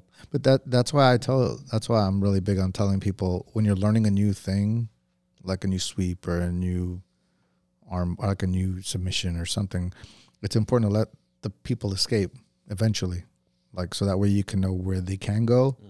in their like in their response, so that way you have. You have uh, a response to their response, like, you know, so that way you can counter their counter. Because mm-hmm. you're not always going to get the guys that are just going to flow with you and, like, be smooth in your role. You're going to get the guy off the street that you're going to use this move that you've been working on for six months, and it works on everybody in the gym because they're relaxed, but then this guy is just going to spaz out and try to take off or, like, get out and just give you the spaz reaction. And when you get that reaction, you got to have something in the chamber for that. Mm. So you got to roll with all different types of, of rolling partners, training partners. So you get all those different, mm. we call it default behavior. When you get that default behavior, like their immediate reaction that they're going to do, that they're just, it's just in their, in their D N A that they're going to do. You just, you have to have something for that. Right. Not the jiu-jitsu guy who is planning for your next move. So That's they, right. they don't do what mm. they yeah. normally would. Yeah. That way it works. That way it works when, when it's, when it seems like it won't work. Like he thinks he has something like, oh, I'm just going to muscle out of this. You have something for that. Nice. Yeah. That's what Eddie always told us. Uh, if you can run a rubber guard clinic on somebody coming in off the street, you're making progress in the in the in the rubber guard yeah. system, in the tenth planet system. Because that guy is just going to be like spazzing and just like just wanting to like a gorilla trying to break out of a cage, and you're just holding him there with your feet in your hand, and you just got him in like crackhead or something, just holding him, and he's smashing you into the ground. It's like if you can run a clinic on that guy, you're doing good. Mm. So that's kind of like it's kind of like a, a barometer for me. Like when I see my guys working rubber guard, it's like, oh, he's rolling with that spazzy dude. All right, let's see how he's doing. Yeah, it's interesting. Yeah. Uh-huh. Nice. So the la- the last time I went and trained with Eddie was twenty nineteen. So I try to make it at least every two years. Mm-hmm. twenty twenty-one didn't happen. Pandemic nonsense. Um. But I feel like I was very fortunate. He was just coming back from multiple injuries and starting to roll with people again, which he mm-hmm. hadn't in a couple of years. And he was only rolling with people under, you know, he had picked a way. He's, he was only rolling with the smallest guys. And mm-hmm. I just happened to be there right when he was getting into that. So I got a whole week of getting to roll with Eddie, which mm-hmm. people hadn't in at least two years. Yeah. It was like the perfect timing. It was completely miserable, but enlightening and game-changing at the same time. Yeah. It was like no matter where we started, the path led to spiderweb, arm crush, arm bar. Oh, you No matter what I did. Yeah. It got so bad. You were telling the story earlier. He said he was going to twist through you however many times, and he did it. Five he, times. He arm barred me so many times. He stopped just waiting for the tap. He'd break the grip and just let go. Yeah. yeah, yeah. And he, I come back and tell that story to people, and then they're like, "Oh, well, you're, you're taking it easy because it's it's Eddie Bravo, it's your instructor's instructor." I'm like, "No, yeah. there's no other way about it." I, I I don't know. Even if I could tap Eddie, I don't think I would. Like out of respect, like that's just me. Because like when I when I was training with Fabio and I was training with Helson and all these guys, not to say that I could tap them or anything, but they were older. Right. You could you could use some attributes. So they were older and, and, and I would and the younger guys would try to tap them, but I wouldn't try to tap them. But I would hear the older guys, the older guys, like the, well, not older, but I'd say the purple or the brown belts, the more seasoned guys, tell the younger guys, the the white or the blue belts, hey, even if you can tap the old man, you don't tap the old man. And then I heard one of them say, you never you never drown the person that taught you how to swim. Mm. Right. So I so I was like, oh, okay. So then out of respect, I just never, I I wanted to take the lesson for what it was, a lesson. So what I would do when I rolled with Eddie was I would do things to Eddie, what people what people did to me in my classes. So like if somebody would, if somebody, if he had me in lockdown and somebody would grab my left wrist, I would grab his left wrist and I would hold it the way somebody would hold mine. And I wanted to see how see he would react. Would oh, that's a great idea. That way I could, that yeah. way I could have, a, I could learn something from the role rather than me just trying to throw my A game at somebody. I think that's He'd the biggest lesson me. I've, I just learned. That's, yeah, He'd that's still really smash great. me anyway, but, but you know, like it, he, I want to, I want to learn something from the role. I don't want to just have him counter the, all the things that I've been, that I've been working on. I want to, I want I want to give him the lesson, the the trouble I have mm. when I roll with my guys. Uh, that's a great story. Yeah, that's a great story. Mm. Big lesson. Yeah, yeah. yeah. I I don't think I've ever thought of doing that. Doing that, no. No, I'm just like, I want to crush Pat as quickly and as viciously as I possibly can. Yeah. No, that's not entirely true, but I'm more yeah. about, more thinking about surviving. Yeah. I just felt super fortunate for that opportunity because I know he had been through, like, he had the... the back surgery, the knee surgery, shoulder shoulder surgery. Yeah. I just happened to be there at the right time, and none of us are getting younger, so that's right. Yeah, so it, it'll be good. Are you going to the? Are you going to the thing in May? Mm. No, no. It, it, he said brown belt. I know brown belt can go. Timing didn't work, but I do need to get out there soon. Yeah, that'd be good. I I want to I want to go just because. Like you said, none of us are getting any younger, and you know, um, I miss I miss the training sessions with like Connor Hune and like Epstein, and whenever I go to L A, I I try to train with Epstein every chance I get because because we're we're from the old school, like the Bomb Squad, and and you know I respect the guy, and he always has great knowledge. He's always been a great friend, so I go out there and I try to spend some time with him. Um, I always appreciate Scott. If he's within driving distance around here, I always try to go see him. Yeah. And w- when I go to L A, I try to take a night or two to go over and catch his class. Yeah. Yeah. He's, uh, he's always been, he's always been like a really, um, good resource when, whenever anything came up, even when like the, we'd be back in the day, there was a, the forum, the underground, you ever heard of it? Yep. The underground. People would go on there sometimes and bash me, and Epstein would be right there like, thanks. Fuck you, John's legit. Like, I I, used to, I I love that. But yeah, he's always had my back, and um and and anytime I'm in L A, I always try to spend some time with him. And he has French bulldogs. Oh, and he perfect. has French bulldogs. Yeah. I mean, he was the originator. He was the connoisseur of. When I was there, he tried to make Frenchies. Sorry, I didn't mean to talk over, but when I was there, he tried to make me um. sit in the back seat. So his dog could sit in the front. I was like, I sit in the back, bro. He's like, get in the back. The dog's in the front. I was like, nah, man, I know you're playing, dude. I was like, stop playing. Do you have Frenchies too? No, oh, but he does. Okay. But he tried to give the front seat to the yeah, dog. Yeah, yeah. And I was like, I yeah. nah. Yeah. What, who, who else has Frenchies that are? I mean, so many tenth Planet dudes have Frenchies now. Really? Yeah. So is that why you did it? It just, wasn't, but it, it just, plan. it just fit. Hmm. Hmm. Would we say his name should have been today? Uh, spicy. Spicy McHaggis of the Dropkick Murphys. Yeah. Spicy. That'd be a great name. Yeah. So I think it's about time to, to put John in the hot seat with our, our stock questions. Yes. I'm very curious to stock hear the answers questions. to these. Yeah. yeah. We have some things we like to ask everybody who, okay. who comes in. It's, it's fitting for you.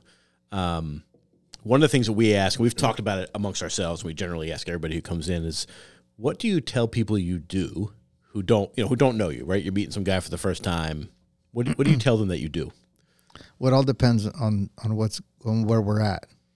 Like if we're at a bar, I and they say, "Oh, you're cauliflower. You used to fight, huh?" Yeah. I Jennifer will will will attest to this, that she laughed every time I say this. I say, "No, it's a, it's a natural it's a natural deformation that I've had since I was a child." And I really wasn't thinking about it till you brought it up. But thank you. That's awesome. And they're like, "Oh my God, I'm sorry." And so that people will do that, or uh, there's been times when I say I'm a football coach, I'm a special teams coach, mm-hmm. and then I, I like to run in and I get hit with the helmets without a helmet on. But I tell them I'm a martial arts instructor.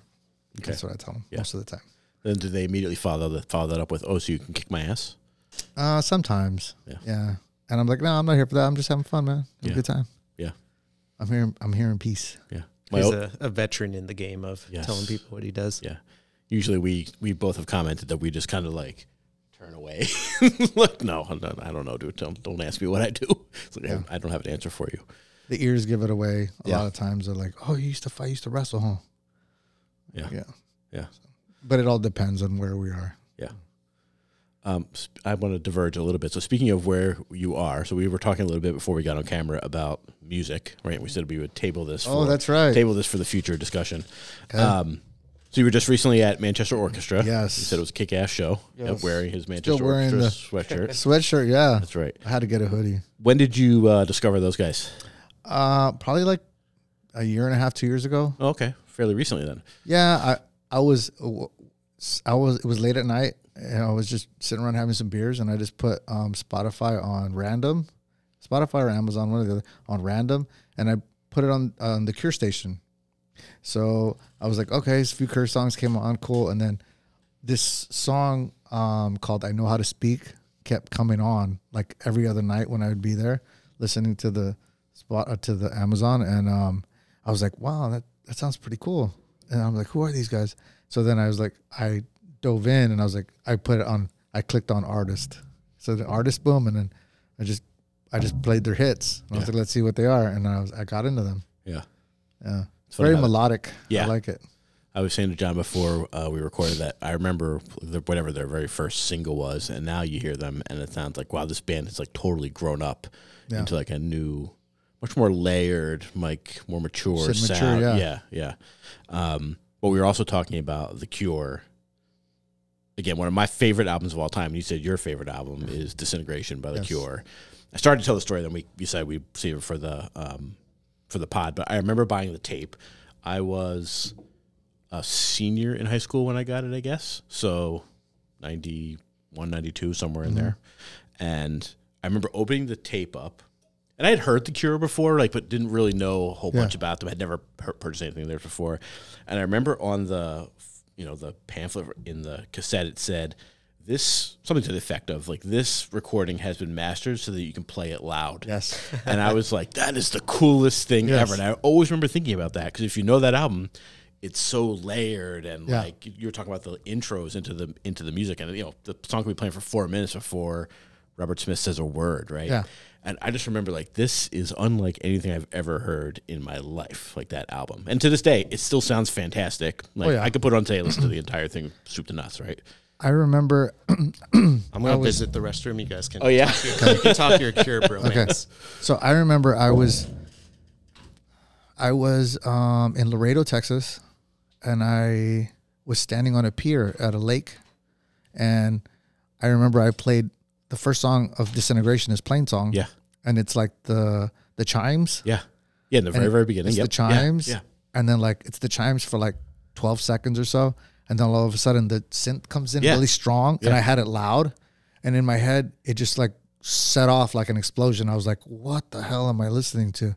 And then I just started listening. And then the words came in and I heard the words and I was like, oh, damn, that's nice. And then And then the next song is Pictures of You. Yeah. So, yeah. yeah. So, yeah, when I heard those synthesizers come in super strong, I was like. Yeah, they come crashing right yeah, in. Yeah. Yeah.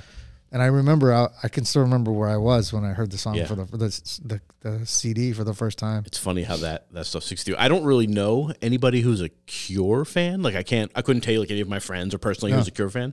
Um, But when you bring that album up with people, they're like, oh, yeah, like yeah. that thing. Because I think people heard. Like Love Song was on M T V or whatever at the time, mm-hmm. and um, Lullaby, Fascination Street, Fascination Street was there. Like you know, people know those tracks, yeah. But you listen to that whole album; it's that thing is mind blowing. But yeah, that thing about the play this loud always stuck out yeah. in my head because if you want me to walk away from a Cure conversation, it's you walk up to me and you say, "Oh, you like The Cure? Yeah, I like Friday I'm in Love," yeah, and right. I just walk away. Right. I'm like, right. no. Can't, I can't I can't talk to you about this. Yeah, because I, I remember know. when that came out, I was like, huh, that does not sound anything like yeah. the Cure that I was listening to then, right? Yeah. Um, I it's funny because I don't, I haven't, I can't say that I'm a big fan of them overall. Like I like a lot of the songs, but I've kind of lost track of whatever they've been doing recently. Yeah. Although I did see just yesterday that they were talking about releasing a new album in the last couple months. Two. Two albums? Yes. No kidding. He said the second one is done, but the problem is the first one isn't done. Huh. So he's he says he has to lay down four more vocals. Vocals, yeah.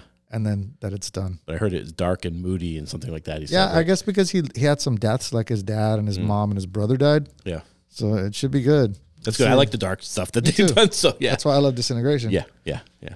We'll put that on. Should I add that to the rolling mix that we have? Absolutely. Yeah, okay. All right. You can go with the next question. Sorry, we're done with our, our bromance. All right. That.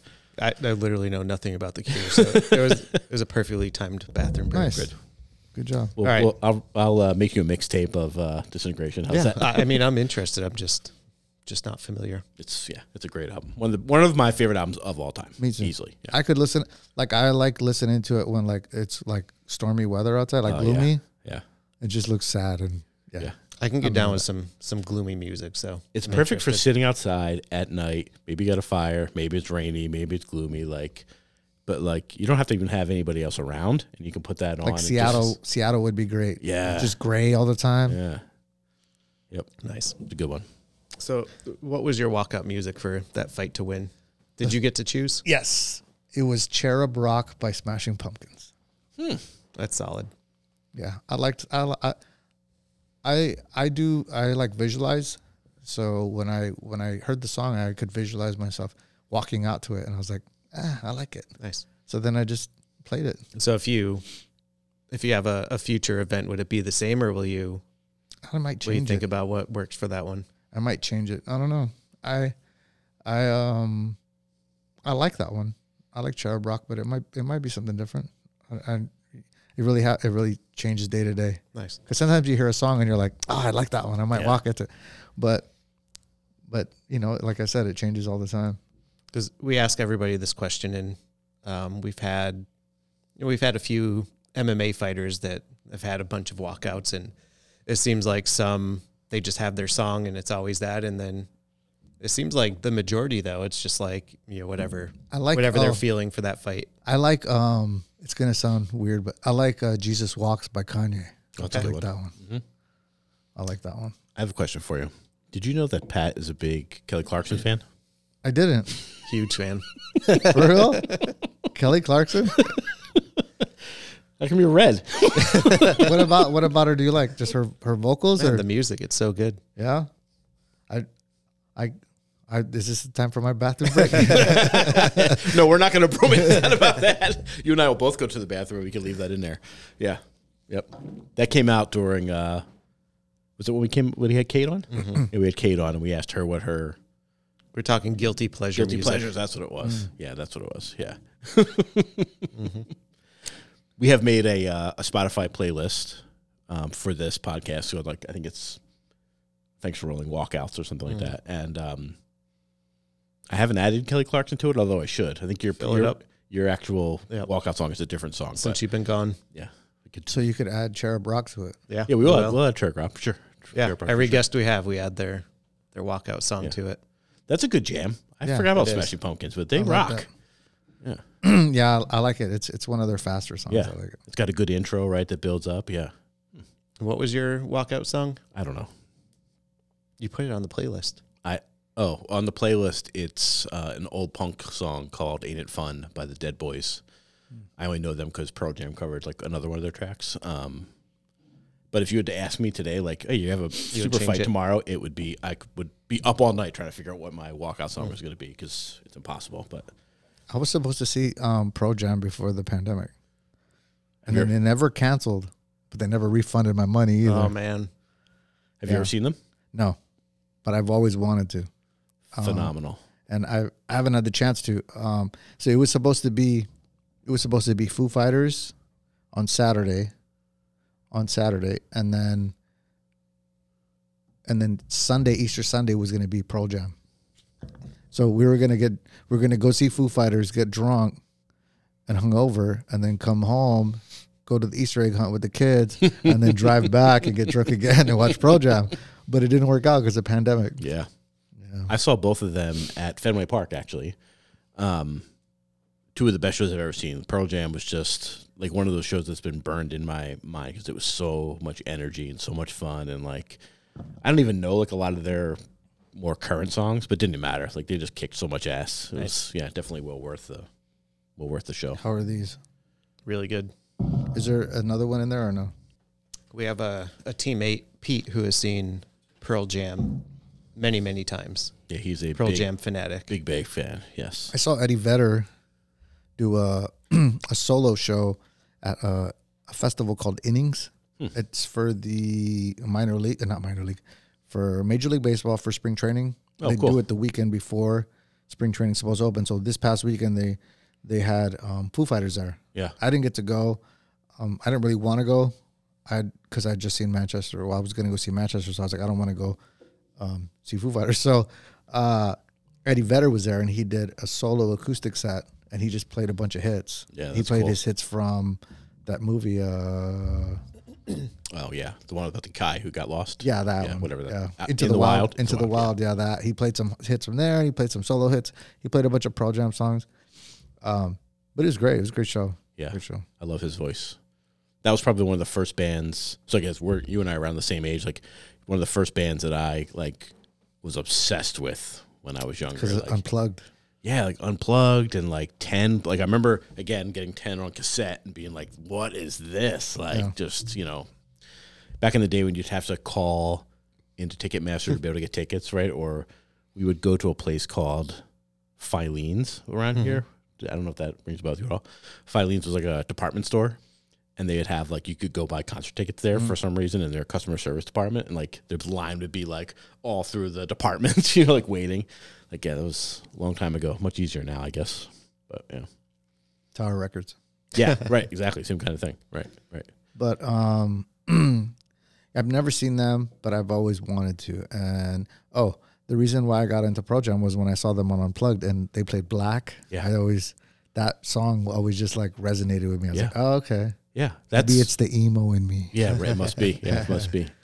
Yeah, they were uh, that that yeah that song in particular. Sure, I because still remember on, on Unplugged. It was such a great yeah. performance on Unplugged. Yeah. I was like, what is that song? Yeah, yeah, it was crazy, so good.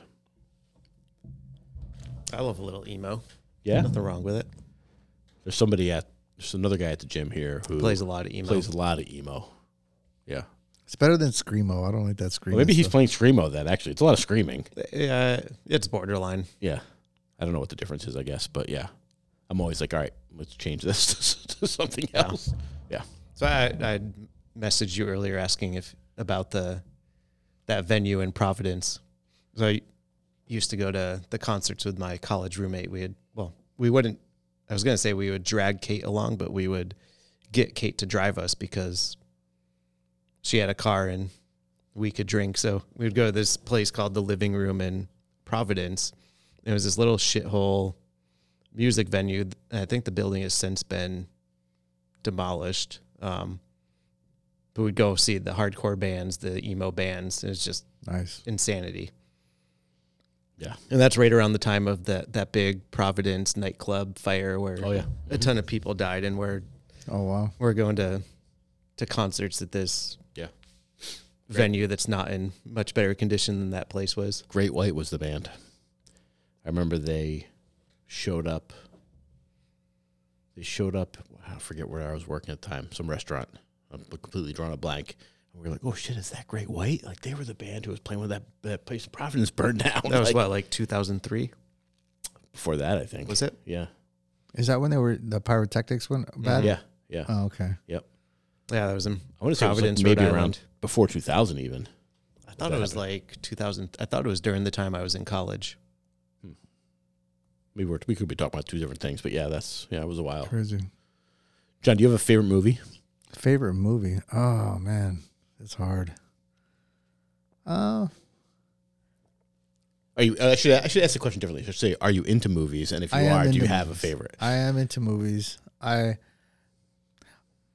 I, I've been I've been watching the I, I like the John Wick series. Mm. I like that series, just because he runs out of bullets. You know what I mean? Yeah. he runs out of bullets. He has to reload. Yeah. You know, I like the open hand stuff. Yep. I like that stuff. It's a little jujitsu in there, right? Yeah. Yeah. You see him doing some things. I like, I like how I like the punch block defense and like breaking arms and yeah. like standing stuff. I like all that stuff. Yeah. It gets me, it gets my juices going, you know? Yeah.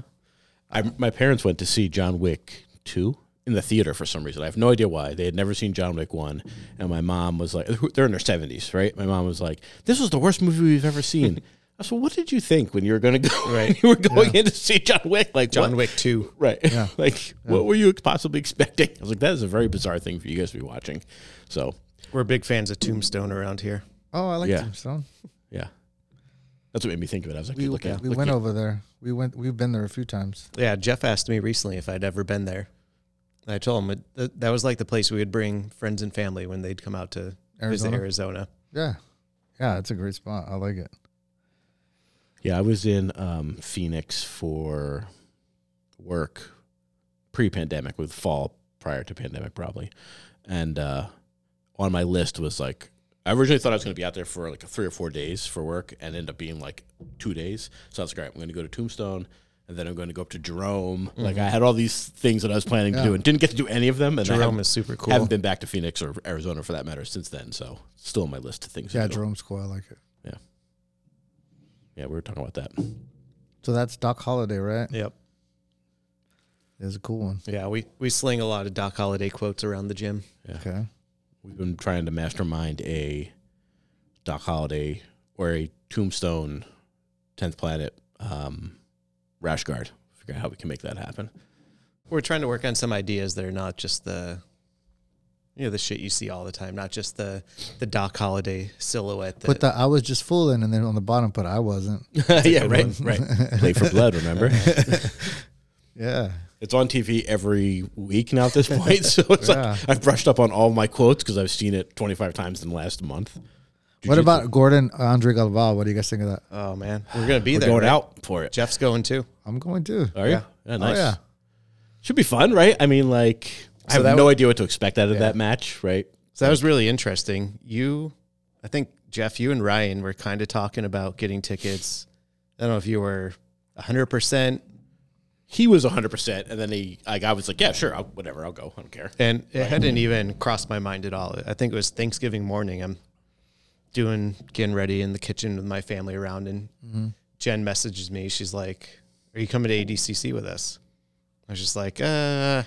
I don't know, like it's cross country. There's a lot of, dude, it's expensive. So there's logistics. She's like, she's like, well, it's a long ways out. I'll buy your ticket.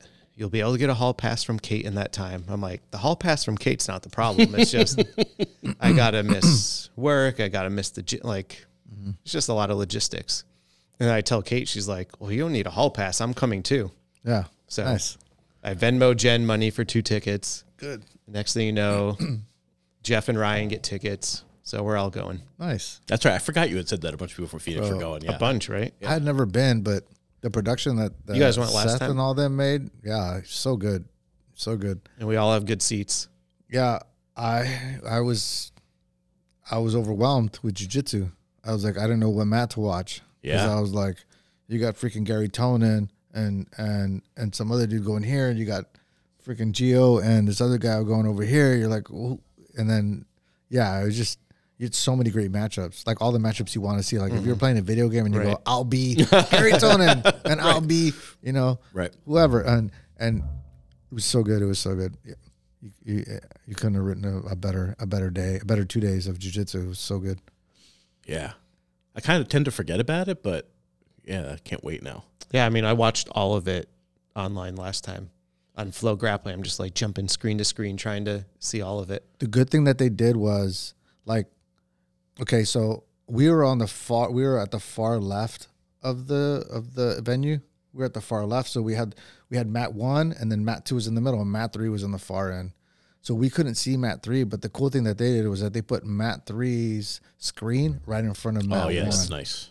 So you didn't have to look all the way. You could just look mm. right there and be a boom, boom, like yeah. look up and down, which was great because they only they did it on the second day, but on the first day it was mat one, screen one, but it should have been mat one, screen mm. three. Right. You so, don't want to. You don't need to see the screen of the mat that's right yeah, in front of you. Yeah. So that was a really cool little adjustment that they made that that we all appreciated. I was like, And that made me love the event even more because they were looking out for the fans, you know. Where was it? Aspect. Where it was, was it when you went? In L A. In L A, yeah. Yeah. Yeah, I'm excited. We we're all in the we're all in the good seats. Yeah. I think the the block that we bought, we're kind of split between the two sections. I know Jeff, you and Ryan got in the is it the black section? Top of the line, baby. Oh, no. We're there's like, the black section. Yeah. That's I think down we're in the we're front. Actually coaching. That's how close we are. We're actually but it's coaching. Cool because like the, the athletes are walking around. Like Gordon was walking around with his girlfriend, and like um, Marcelo was walking around. I got jealous that Juan got a picture with um, Gabby Garcia, and I didn't get a picture. I wanted Gabby Garcia to pick me up and take a picture of me. That'd been awesome. Yeah, she's she's cool. Um, and yeah, all the fighters were walking around, and you know it's always great to see Eddie and the crew there. You know, we got to see Eddie, so um, yeah, it'll be a great time. I'm excited. We, so we still got to make our plans. Yeah, we haven't actually booked a hotel yet, but we got to do that. Um, as far as that the match goes, Gordon and Galvao. I don't know. If I had to put money on it, it's the match not happening. Yeah. Yeah. I mean, you never know what could happen. But I I would probably tend to lean that way. Or, okay, let's say it happens. Let's say it's happening right now. Right I don't think Galvao has an avenue to win. No? Who sits first? Gordon. I think Gordon would sit first, but I don't think it's going to be for a while. Yeah. I think Gordon has the ability to to get the takedown. So I think he's going to explore it yeah. for as long as he needs to. I think they're going to try to make each other carry each other's weight, and then mm-hmm. somebody will sit. I think Galvao's going to underestimate Gordon's wrestling ability. Yeah. I don't It'd think it's going to be super exciting. I I think, yeah. It's going to be a lot. I hate to say it. I hate to say it, but I think if... If Gordon sits and gets a grip, Galvao's going to run out of bounds. I just yeah. hate to say it. I just wish you. I just wish that there would be more engagement in those kind of like, um, in, in those exchanges. Like, hey man, okay, you got a grip. Let me try to break this. Let me let me put my defense to the test, and let me just let me go in here because I, I'm I'm skilled and, and capable enough to be in these dark waters. Right. I don't want to just run. Yeah, know? I don't know. Maybe I'm underestimating Andre, but. Just thinking back on the last super fight with, with Peña. Was it Peña? The oh, one with Peña. Yeah, yeah, yeah. I mean, there just wasn't a lot going on. Yeah. It was just twenty minutes of clubbing, collar ties, and I don't yeah. even, I don't remember much beyond that. I think he, he got That was the last A D C C, right? Mm-hmm. I, uh, I shouldn't say. I just don't see that strategy beating Gordon. Yeah. I'm not a huge Gordon fan, but yeah. I mean, you have to. If we're just analyzing, neither am I. But that's a super skill. Fight, so, yeah, I think Gordon, Gordon has all the ways to win. I don't think Andre has many. Yeah, I agree. It's interesting that you think it won't happen. I feel like so much of that, like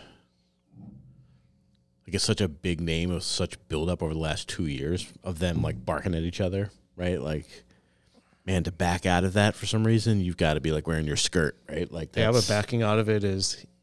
Sometimes easier than accepting the loss. Oh, that's, yeah, that's true. Because there's always, if you back out of it, there's always the what ifs. Yeah. Remember what you said about your students, students watching their teachers compete? Yeah. Yeah. I mean. Be the head of Atos. Yeah. Multiple time A D C C champ. And yeah. You have Gordon talking shit, smacking you in the face. Right. I mean, I'd love to see it. I just, um, I mean, who the fuck am I? I'm nobody, you know. But what I'm, what I'm saying is, because I'm, what I'm saying is, I'm not Gordon Ryan, I'm not Andre Galvao. But what I'm saying is, is, is that I would love to see it as a fan of both of theirs. Mm-hmm. I would love to see it just because I want to see how, I want to see how it turns out. Yeah. Any, any jiu-jitsu guy would want to, just like Eddie. Sure. Everybody wanted to see Eddie Hoiler too. Yeah.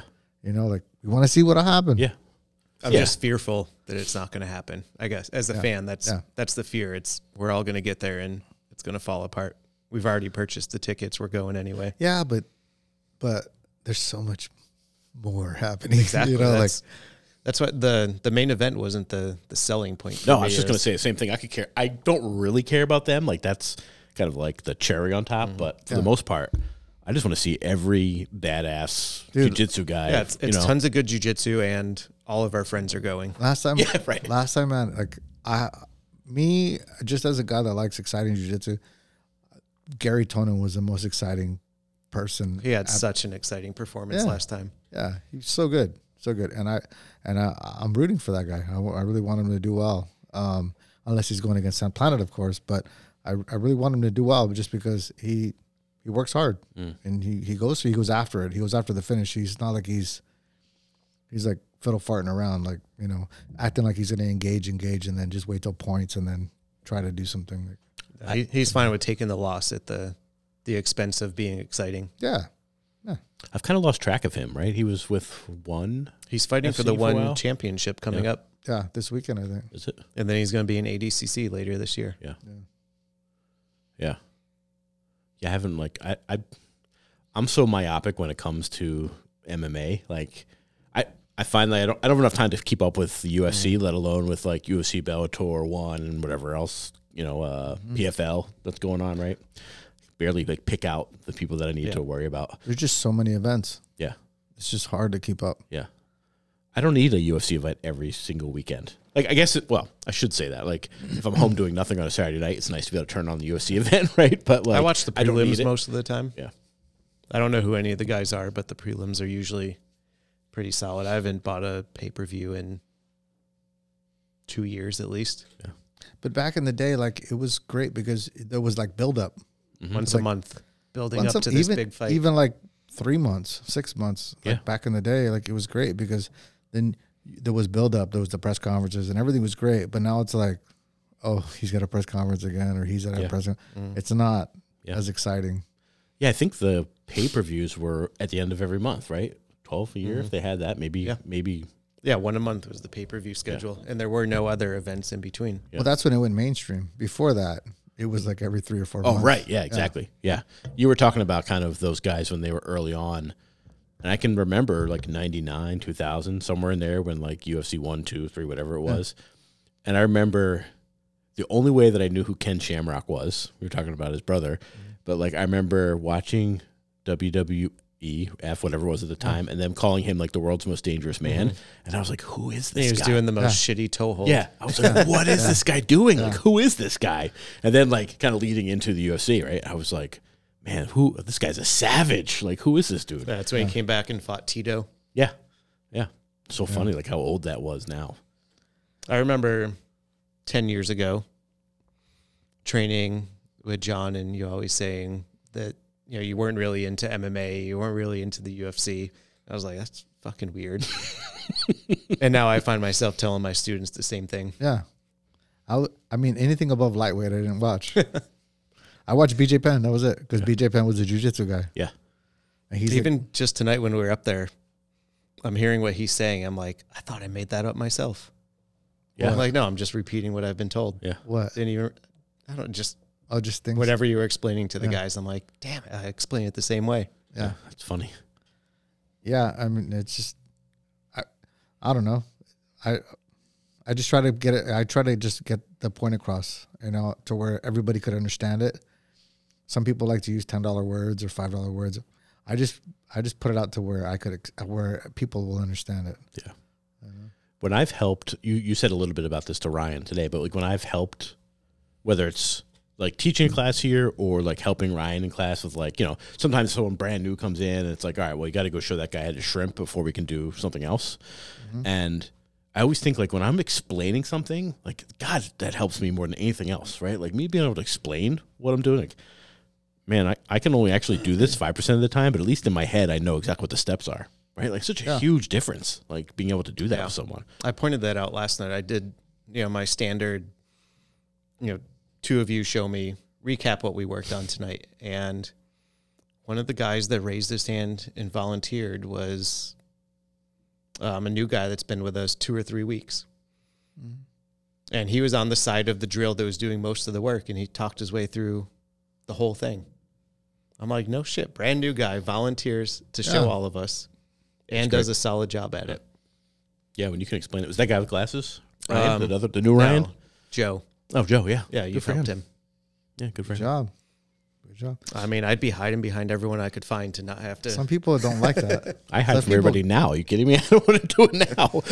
Some people don't like that, though. Like, they're like, I don't, I don't appreciate you calling me out like yeah. that. I was like, you volunteered, bro. What are you talking Eddie about? Put me on the spot one time. He's like, uh, all right, today's D warm-ups. Pat, you want to show us all? I'm like, Yeah.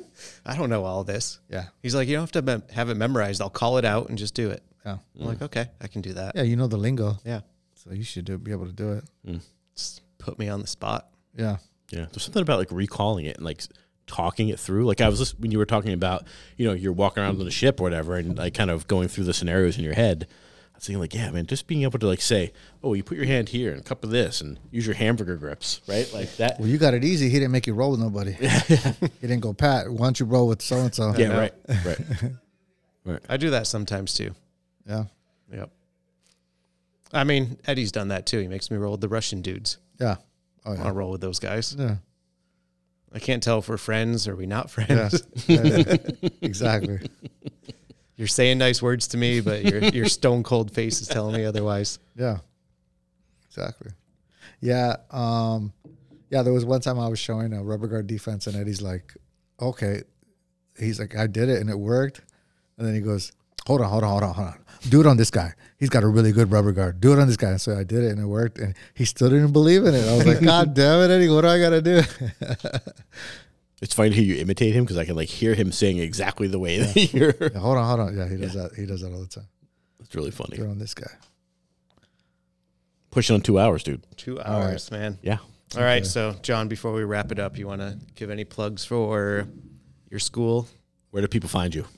Find me at um, on Instagram at John Boteo, J O H N B O T E double L O, and then um, also at tenth Planet P H X on Instagram. And then uh, if you want any information as far as like um, visiting the school or coming through um, to try a class, uh, send an email to info at tenth planet p h x dot com. tenth Planet Phoenix has been putting out some solid content on Instagram, so definitely Thank you. follow those guys for some high quality video going out. And I always make sure to reshare it and put it up on our YouTube screen in the gym. Um, make sure to subscribe to our podcast on YouTube, Spotify, Apple Podcasts, Google Play. Did I miss anything? No. I'm sure there's others. I appreciate you not actually asking what the what the name of it is. Just I was I was about to say us. follow us on Instagram yeah. at the studio tenth Planet Springfield. Mm. That may not be right. But I think it's right. Yeah, okay. At the studio, tenth Planet Springfield. If it's wrong, let us know. Just look we'll it up. tenth Planet Springfield, the studio, you'll find it. It's not a big deal. All right. Thanks, John. Thanks, Thank John. You. Appreciate you coming by. Thanks for having me. All right. See you, everybody. Peace.